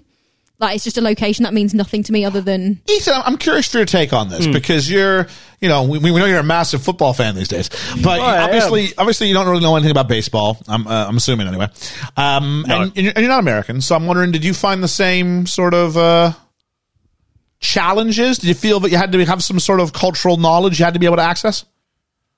No, I think it's because I've been reading uh, Marvel comics from the 1930s uh, recently, and oh my god, you need an encyclopedic knowledge of anything American culture, especially football and baseball. So I think so. Like comparing that to this, this is like this is a brief. This is like a walk in the park for me because I like it. It was more like a um like a covering, like a background Yes. uh, for it. I mean, Boston's kind of like a character in the same way than how much your mother in New York's a character. And I've been to New York. Yeah. but it's still this hyper real version of New York. That's not really New York. Like I like movie Boston, but that's all I know it as is movie Boston. Yeah. So I don't know if it helps my reading to go, oh, it's Boston. Outside of they sound a certain way. You know, I I would still love it if they went. You know, I'm shipping up to Boston because that should be in every Boston set movie ever. Even even Cheers, Cheers should have. We should re, we should redo it. shipping up to Cheers anyway, uh, interesting. But no, so you felt that you just couldn't find anybody engaging enough to sympathize with. All right, Ethan. Um, there is some stuff on the cutting room floor. I'm sure, as Reverend Bruce has now said, with, with the director's cut, that I think was probably really necessary for me to feel for some characters, especially the the other two in the gang, because I kept forgetting about them because there wasn't just there just wasn't enough, and I would have liked some more time to sort of understand other people in the gang and more sort of like the the, the real Bo- Boston because it's really just Renner and Affleck's story in that gang, and then when Postlethwaite comes along, it kind of shows him, but there just wasn't enough extra character like for me. Uh, Reverend Bruce. Yeah. Chris Cooper is Stephen McRae, his father. That is an amazing five minutes when Ben Affleck goes to visit him in prison. Certainly. yeah. They needed to they needed to give him a dialect coach. Because when you listen he he sounds New York. I made my peace with it. he needed to sound Boston. Like Blake Lively, Jeremy Renner, and Affleck don't speak Boston, but they obviously were coached up to do it. He needed to. I could do it better than he did. Maybe they figured just for the five minutes, but that's my little grumble. Um. Yeah. When you start talking about Chris Cooper, I was like, this is, this, this is really positive. You're just cheating away to say more good things. I'm like, oh, there it is. Um, I guess mine would be, and it's hard because, uh, you know, I've seen Heat and I've seen all these other films, and I don't feel like a retread, but you're, you- of course, you're building on previous cultural knowledge. So I am going, it's a heist. Okay, we're doing this part and this part and this part. Um, I guess my main thing would be uh, Tweedledee and Tweedledum. Like, I just don't care about them like there's, there's so many characters who should have more about them and they just don't now i realize there's only so many things you can tell in two and a half hour well two hours but if, i'm thinking if you did a two and a half hour version of it but eh, i'm kind of a big believer in you don't introduce something if you can't pay that off and I felt there were there were a couple elements that I felt they introduced and then pay off. I'm very glad to hear I was right about about, about the love triangle. Yeah. I'm very glad to hear that. It makes me feel very, very clever. Um, but, which is really, I mean, you want about vanity? I mean, I got some pride there because it's just about, you know, am I right? Yes, that's what, that's all I wanted from this film. Excellent. um, so yeah, I guess that's me there. Is this anybody's best role ever? Oh. I I'm don't- I've not really thinking. seen- I'm thinking. It might be Renner's I'm going to second that. I think it's his best. I've not seen Wizard the Hurt Locker because it's ev- No, everyone. no, me, either, me- yeah. me either. Me either. But I Yeah. will say until I see the Yeah. Hurt Locker, Yeah. I will put this down. I reserve the right to change my mind. yeah, I probably will because I hear the Hurt Locker is amazing. yeah. that's why I'm like and those he's are the the two lead, that eh? everyone always brings up. Yeah, Yeah, so- Because I think it's him and Mackie. I think. But Anthony Mackie. Yeah, I think. Oh, really? Yeah. I'm Okay. gonna check that because Hawk- it was like Hawkeye it's just and like weird. Falcon's It's just a hanging weird amount of like Marvel sort of secondaries. yeah, you're fine. You're fine. Uh, anybody else? I, I'll tell you what. I like Rebecca Hall more in this than I like her in The Prestige. Yeah, she gets a bit more range. I think She as gets, well, which she gets helps. something to do. Like you have a- Yeah. I mean, talk about plot point. Like she very much is a plot point in The Prestige. Yeah. Yeah. this is my favorite a- Affleck as well. Ooh, see, I like Goodwill Hunting. I like Gone Girl. Yeah. Yeah, that's good. Yeah. Oh, I like that too. yeah. yeah. Like Affleck's got a surprisingly good body of work. I mean, he's also got some terrible films in there, but he's, he's got some surprisingly really good ones. Um, I think it's time for the good, the bad, and the ebs. Uh, Georgia, ninety-two percent on Rotten Tomatoes. Yeah. What? uh, Give us our give us our three our three critic rundown here. So we've got Richard Roper, who said, as a director, Affleck now has two home runs in two at bats. This is one of the best movies of the year. So he was a fan. well, Oh, excuse male heavy. Yeah. I've got Leo Scott who says uh, from the New York Times. He says essential viewing for connoisseurs of dropped R's, close cropped hairs, and aerial views of the city that used to call itself the hud- hub of the universe. And then good old Roger Ebert, Ebs. I bet you he likes this film. who says, Here is a well made crime procedural, and audiences are likely to enjoy it at that level, but perhaps the mechanics of movie crime got in the way of Affleck's higher ambitions. Okay. Tempered, but I think still fairly positive. Three out of four. Yeah, okay, f- that feels right. Um, yeah, so uh, I was going to say, I, I made a passing joke about Excuse Boy, Boy Have You with Richard Roper. Yeah. Um, I think it'd be really interesting to look at over the years what percentage of females have held the role of film critic for a newspaper. I bet you it's very low. Very low. Yeah. So I'm just saying what we I even when I go on top critics on Rotten Tomatoes to like like so that it's the ones that are like well the best critics the ones that are like held as, as in a high standard. Yep. Oh. There are very very few female names on that list. I'll tell you what I was looking into over the past week is there is a there is a, a, a me- method, methodology by which podcasts can become certified Rotten Tomato critics. Oh okay. Oh, So it's opening in February of 2023 again. I'd be very that's my that's my ultimate long term goal. That'd be cool, yeah. I'd be a happy little guy. there. that's where I want to go with that.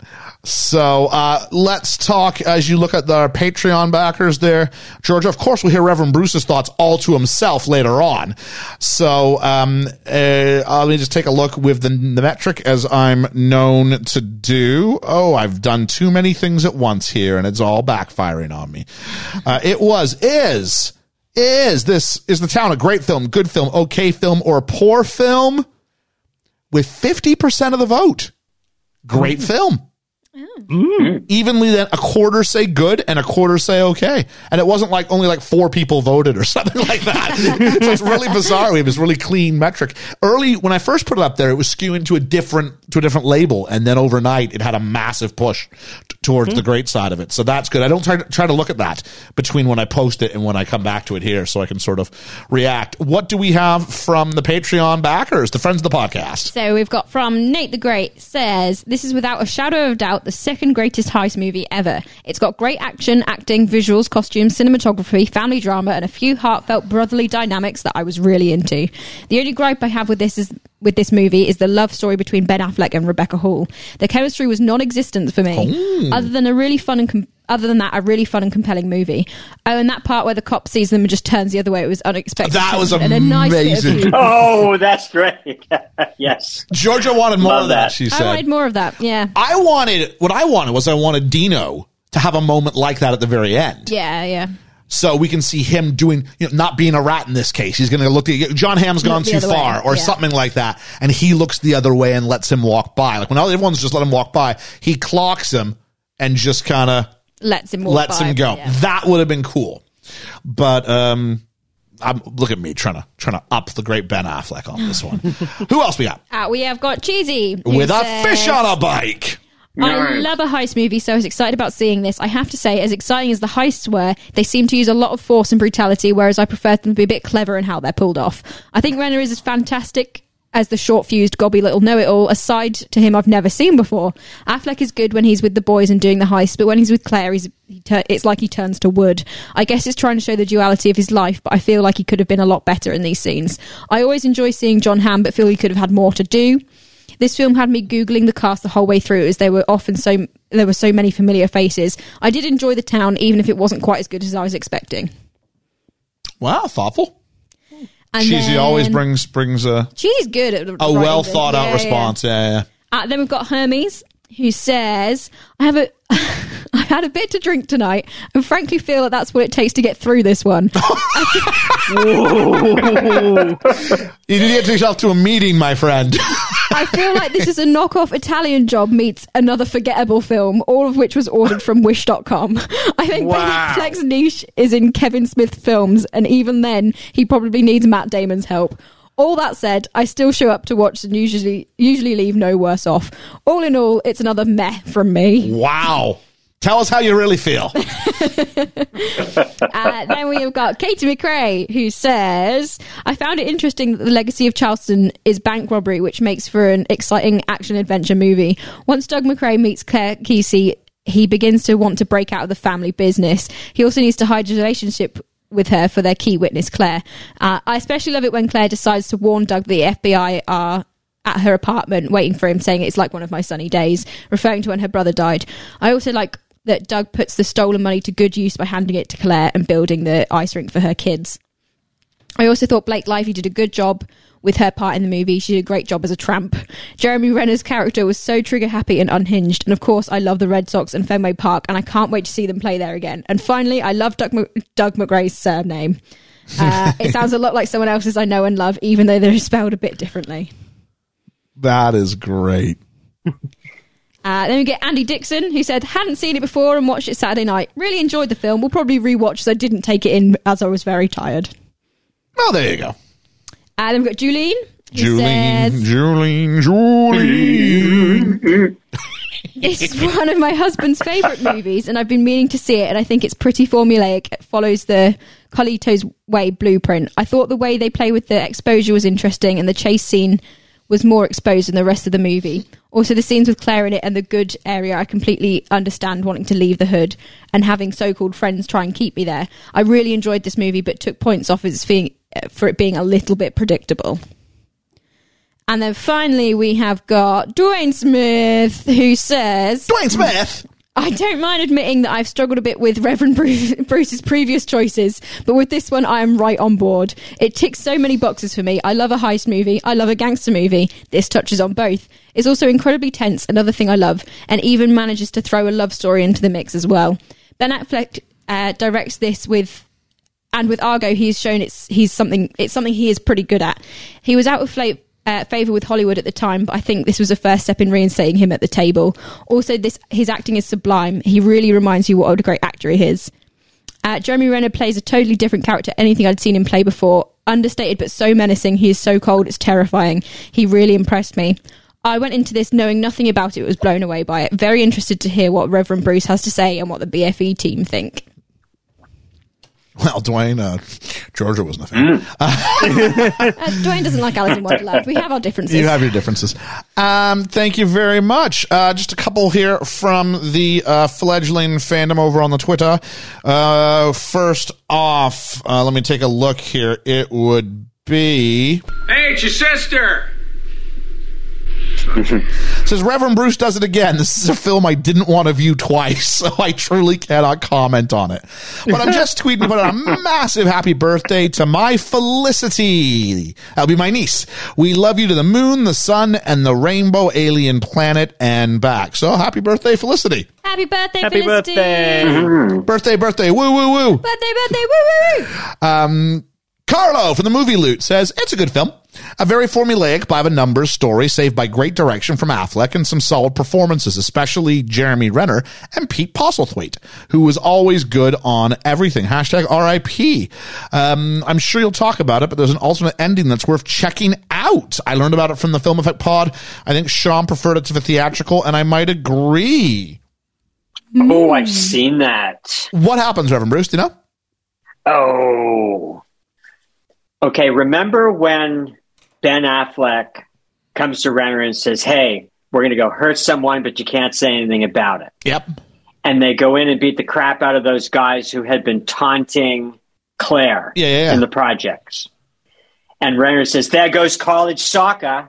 And they shoot him. Yeah. one alternate ending is those guys accost Ben Affleck and kill him. Oh, wow. Oh, I it wasn't in the director's cut, but I saw it in the alternate ending. I thought, oh, that's rough. That is, that is definitely rough. Um, Yeah, yeah, I just, I, uh, that may. I think that's what he's referring to. He could say otherwise. Yeah, yeah. When Doug goes for the car, um, Alex, the gangster, got sandbagged in the apartment, shows up with two of his accomplices. He shoots Doug dead. Yes. Wow. Oh, it's rough. Powerful, jeez. And A- and Affleck said, um, audiences just didn't like that. No, I don't think so. Yeah. I don't think so. So, I think I now might in the like that one. book you know how it ends in the book is that claire keezy turns them all in and they all die Oh. wow. oh, Again, I think I would have preferred which that. is Yeah. that would have made an There's interesting stakes, isn't it, film then, like it, this ends on a bit of a A- And then she has to leave for a better. And she Yeah. can then choose to leave. It's very poetic. Yeah. I'm going to leave now. yeah Yeah. Okay. Interesting. Um, let's take a look here and go. Oh, there more. There are more. What am I doing here? Uh, doobie doobie doobie doobie doobie. We had uh, the Film Effect Pod.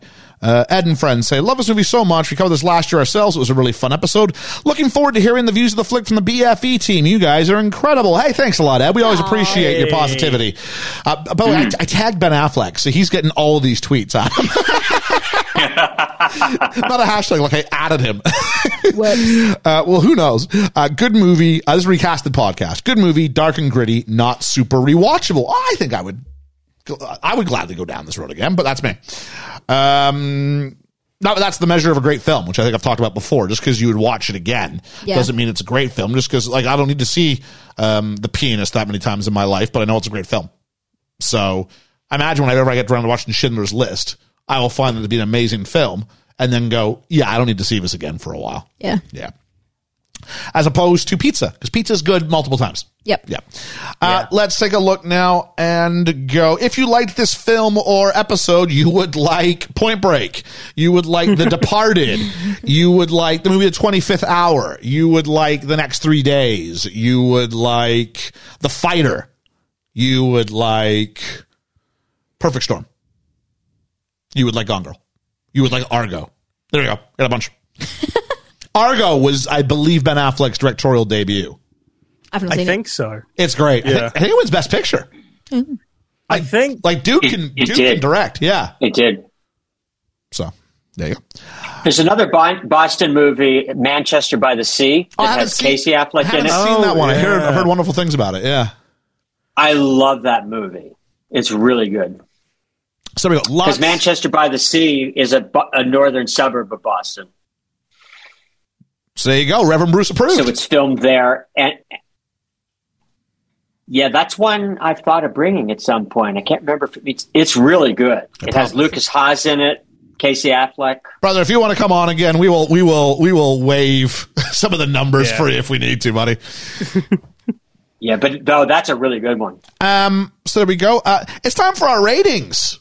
Our ratings. Let should we start with Georgia? and we'll and, and we'll move up. from there. did you did you want age game or Oh my word! I don't have it in my notes here. Here, Let's let's hit the button. Never wanna hurt my age. What's my age again? What's my age again? Oh, I did. sorry, dude. I It did, is I did have it in my limits. notes. I just missed it. Uh, I, I'm probably going to clip the part where you go, "Hey, do you want the age game?" And that's going to be our new intro for the. hey, do you want the age game? I'm never gonna. Oh! that's, all, that's all. Play the age game. What you got, Ethan? Uh, we've got Ben Affleck. Oh, 42. 46. Reverend Bruce? Ugh. 39. Uh, Reverend Bruce the Close, he's 37. Wow, I was way high. Ah. Jeez. Uh, we, 2011. then we've, Okay. yeah. Uh, then we've got Jeremy Renner. Hmm. Uh, 36. 34. 35. 38. I win. George, there we go. Mm. Uh, Rebecca Hall. 32. Hmm. 29.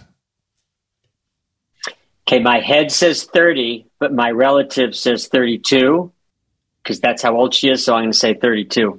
27. A whole 10 years Yeah. younger than Affleck. Whoa. Uh, then, She's we, 27? Whoa. Yeah. then we have uh, John Hamm. Hmm. 43. Yeah, you're close. 44.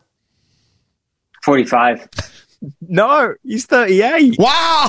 George, Whoa. wait, You're he's, like, yeah, you're really close. he's one year older than Affleck? What? Yeah. Then again, I He's the thought, same age as Renner. then again, I thought Affleck was like 46. So who do I know? What, what, what do I know? What are you on about this evening? And then finally, we have Blake Lively. Oh. Mm, 30. I'm going to go 27 again. I go 28. 22. Wow. 15 years Whoa. between her and Affleck. Whoa. Jeez. I see. I was going for that 10 year gap again. I was like, Yeah. Wow, that's insane. Well, actually, that makes, Whoa. that makes a lot of sense because Rebecca Hall then becomes the adult grown up choice Yeah. on, a, on a subliminal level. Yeah. She's not the kid who's stuck in this. And we got told we should have we should have listened. How many? You know, she was never twenty three year old. Yeah. That's what we said about the mom, right? Yeah. So there we go. Interesting, very interesting. All right, now it's time for ratings. Georgia, go ahead. Start us off low. Uh, yeah, no, I am starting off quite low. Um, we reviewed The Grey Man today, and I would much rather watch The Grey Man again, and I preferred The Grey Man and all these things, despite it having like 50% less on Rotten Tomatoes. So, yeah, even though I like, I could pick apart different bits in both of those films, but that's just my barometer today. Um, and I think I said on that that obviously it was only a see it or skip it, so it wasn't like um, a full rating or a full review. But I said I'd have given that like six and a half, seven.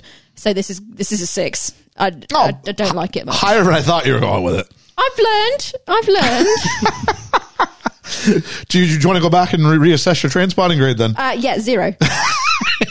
uh, Ethan? Uh, I really did like this. Um, like even with the characters, I, I I love a heist movie, and I I know it's like some innate lizard man thing where I just like to see hyper hyper violence, and when he's like, "Hey, come here, I got a secret," and he shoots him. I I loved that. I loved every second of this. Um, I'm going eight and a half uh florists out of ten. forests. Okay. Uh, Reverend Bruce. Okay, we've litigated what tens are and what nines are. This isn't the greatest film ever. And by the way, I'm putting in the. I'm going to bring what I think is the greatest film ever at some point. So Oh. I'm thinking what that is. We look forward to it. yeah, I. I'm thinking what would I bring, but this is a favorite film, and Georgia hit on why New England and Boston are so much a part of my life that sways it. it. It's huge. It's just a huge part of my life. It's been a part of my life my whole life. Plus the fact that I like the heist and the love story. So I'm going to give it nine huge black bags of money. I've stolen money. Nine- Oh, I'm really having a hard time between two numbers here. Uh, I think I know where I want to go with it. I had a lot of fun with this film. Uh, in a different way that I had fun with Air Force One. Air Force One's just good, max blockbuster, simple sort of rules, shoot 'em down kind of fun. This was something a little bit. m- I, I just talked myself into it. Something just a little bit more. and uh, the acting is fantastic. I liked, yeah, does it have its weaknesses? Yes. Is it clearly written by a series of male screenwriters, including Mr. Ben Affleck himself? Yes, it is. Okay.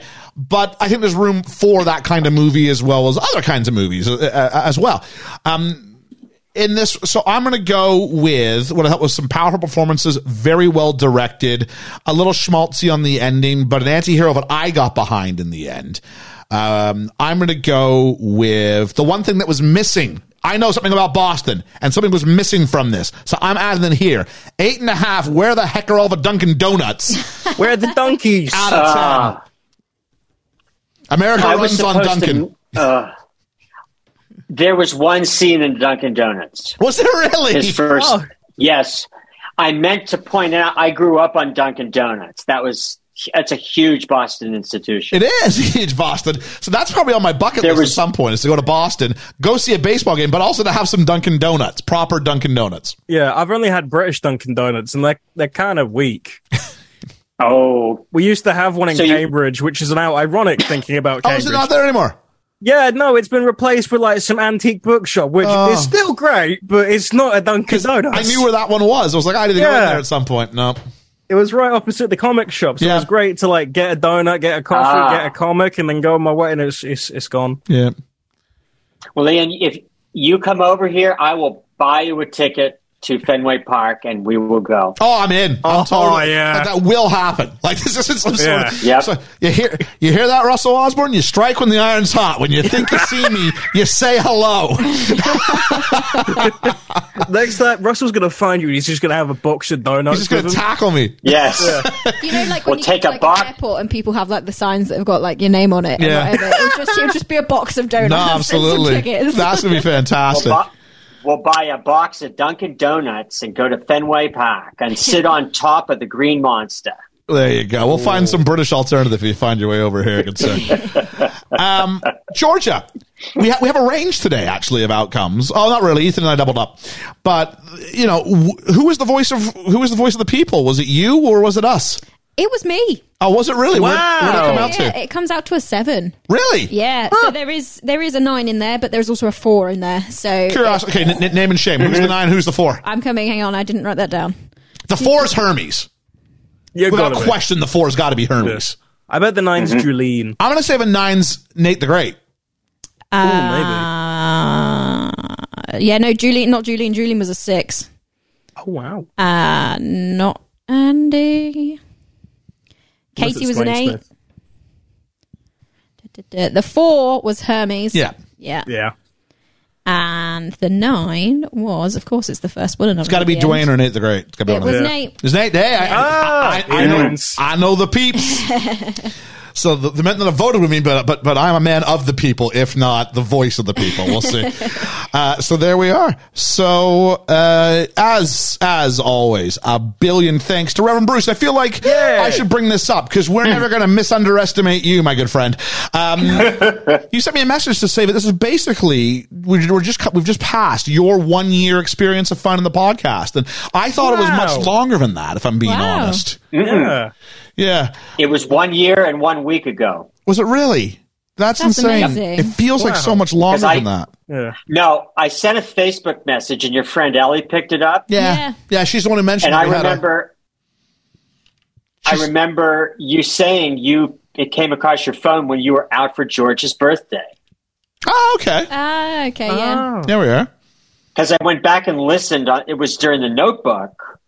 I'm a huge cyclist, and I listen to podcasts while I cycle. And when I'm on vacation, I just go nuts on it. That's how it. That's how it started. Yeah, because you were up holidaying. was was it Maine? Yeah, Love Maine. Yeah. Beautiful part of the of the Yeah. country. Um, yeah, and I remember you were getting a hold of me saying, "How do I access the archives?" And at the time, you could only do like hundred episodes Yes. Mm-hmm. in the back catalog. And then, uh, Yep. then I remember there was some. Di- they changed it to three hundred. I went, "We're good," and we will be for about Yeah. I don't know Another year. four months. Really, we're up around two hundred and seventy or something Oh, like that okay. now. Yeah, so all that And content's it- got to go I- somewhere. yeah. I found you just on a random Google search because I was looking for deep dot. There's thousands of movie Yeah, podcasts. and there I are. I can get reviews off Rotten Tomatoes. I wanted deep dive podcasts that dug in and that were lasted a few hours, and that was it. And I thought, this is really good. South started. I'll tell you what, you've opened my ears to the rewatchables because you're a big fan of them, and you used to talk to me about so some of some of some of their formats and what you liked about them, what you liked about us, and uh, I've given them a listen to myself and try not to get too swayed by it. But I gotta say, thanks a lot. It's it's it's a great listen. So as far as your big super budget podcasts out there with the big sort of uh, celebrity hosts, I mean, it's fantastic. It really really is. And uh, but I also appreciate the fact that you gave a bunch of. Uh, of of amateurs a chance from over here in the UK. really, really appreciate that. I actually like your movie selection a lot better because they do a lot that I've never seen or don't care so much about. Agreed. I think the best thing you do is um, keeping it above that criteria. That it's like the gentleman. That was really good. I've watched things that I never, I wouldn't have thought of watching, but I thought, oh, that was good. I'm glad I saw that. And the hate you give, and Yeah, shout out to Hermes and Julene for it's- both those picks. Yeah. They were both really good. I probably wouldn't have watched. Well, the Hate You Give, I would have because that was really powerful. But the, but the uh, Gentleman, I probably wouldn't. I had COVID during the time, and so I had to watch it afterwards. That was oh, I was so exhausted. That was quite good. Yeah, yeah, we were a big fan of that one. It's kind of halfway between sort of film review podcast and a little bit of a film club at the same time. So that's been good. Is I, I really love it when I get a first watch. I don't get a whole lot of them as the one who schedules most of them. For the most part, it's stuff that I'm familiar with. So uh, usually it's the Patreon backers or Liam Yeah, yeah. who bring the stuff I haven't seen before. So uh, yeah, it's always great, and it's always fantastic to talk with you, whether it's uh, whether it's about a film or even just shooting the breeze. It's always great having you. Yeah, So that it's good to be on. This is fun. hey, I like that. Um, uh, thanks to the rest of our Patreon backers. That would be Julene, Hermes, Dwayne Smith, uh, Reverend Bruce's better half, Katie, Ian Davies, Lena Oberholzer, Chris Peterson, Randall Silva, the Eatmeister, Nate the Great, and Cheesy with, a fish, on, a bike, and Andy On a Dixon. bike. and Andy Dixon. I didn't put his name on there. As you've copy and pasted the wrong one. I've copied. I haven't updated that one. so it's time we're IQ Georgia to talk about what we're doing next week. Yep. Ready? Okay, you found this week, Georgia, a little bit gritty. Yeah. Yeah, it's been it's been a little bit it's been a little bit hard, I think, in general lately. So I'm trying to make things a little bit better. Okay. Okay? Yeah. And we're here for you as a podcast group. A family I feel almost, like if you're you will. setting me up to like let me fall. No, I'm not. Because it's important people are beside you, right? Yeah. In fact, one movie even said life's a happy song when there's someone by your side to sing Oh! along. So- Muppets. Are we a man or are we a Muppet? We will find out next week as we do 2011's The Muppets. I love. Oh, this is the birthday birthday present ever. Oh, so, hey, we go. So 20, yeah, the 2011 version, folks. So I think it's available on Disney Plus. Amy Yeah. Adams, isn't it? yeah. Amy Adams, Jason Siegel. Yeah. That's the version you want. The version I was so terrified was going to be bad. was going to be bad and walked in and we'll see how I felt about that. Uh, but yeah, this is my pick. This is, this is, this isn't a- an anniversary. This is, this is my pick. So I decided to go with some Muppets after everything I want. I want other things felt gritty. I'm like, it's the summer. I want to be happy. yes. That's Yeah. what I want. So a little bit of happiness with that. So that's what we're doing next week. Get your thoughts in on that. One more time again, thanks to Reverend Bruce. Woo. Please, You. please join us next week when we tackle the Jason Siegel penned Yeah. reboot, sequel, all of the above, The Muppets. For best film ever, I've been Ian. Ah, but Ethan. I've been Reverend Bruce. And I've been Georgia. And again, we can't say enough thanks to our special guest, Reverend Bruce. And after all, we know we'll see you again in this life or the other. we'll catch you on the flippity flop. Hold on, Boston. The flippity flip flop. Bye.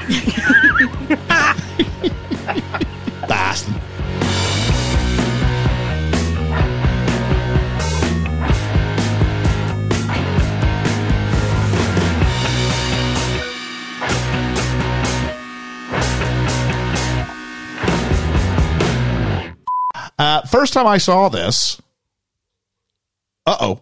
What's happening? That's not good. it said no. Had a little.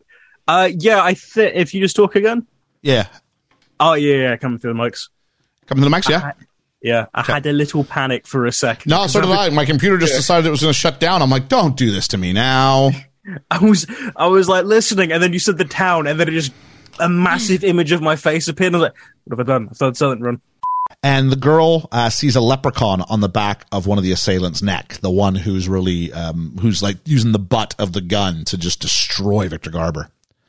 Uh, oh no, it's doing it again. Oh, it's restarted.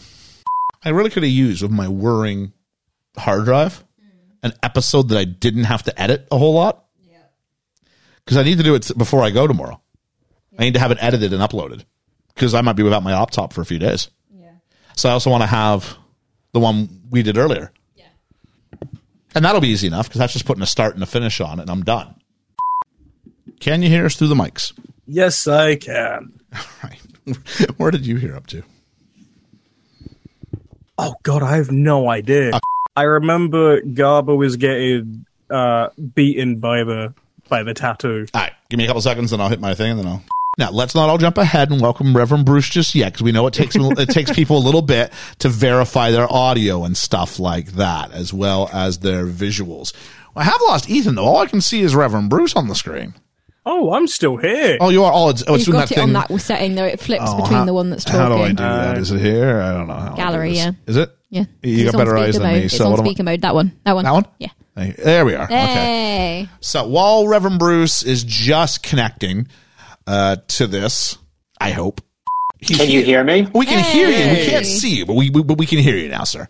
There we are. There we are. Oh, I hit it. There you go. Beau- Hey. Beautifully backlit. Oh, Look with who's joining me. with a cat. Look at This is that. Ollie. Ollie. Where's mine? Cat. There's mine. I'm being really careful. I shouldn't say that word too loudly. Pippin's asleep on the sofa. He knows might that res- word. Yeah, he this might is- respond. Ah, this is Ollie the tuxedo. I brought the cats with me. there you go. He'll be good. He'll probably. Whoa. He'll be sleeping on the ta- He'll be sleeping on the table. Love that. The the other one's upstairs. The calico mom is upstairs, There we go. and she'll she'll probably show up. So I don't know how I'm going to edit this together, but I'll just say, E. hey, we've been joined by Reverend Bruce, BFF at the BFE.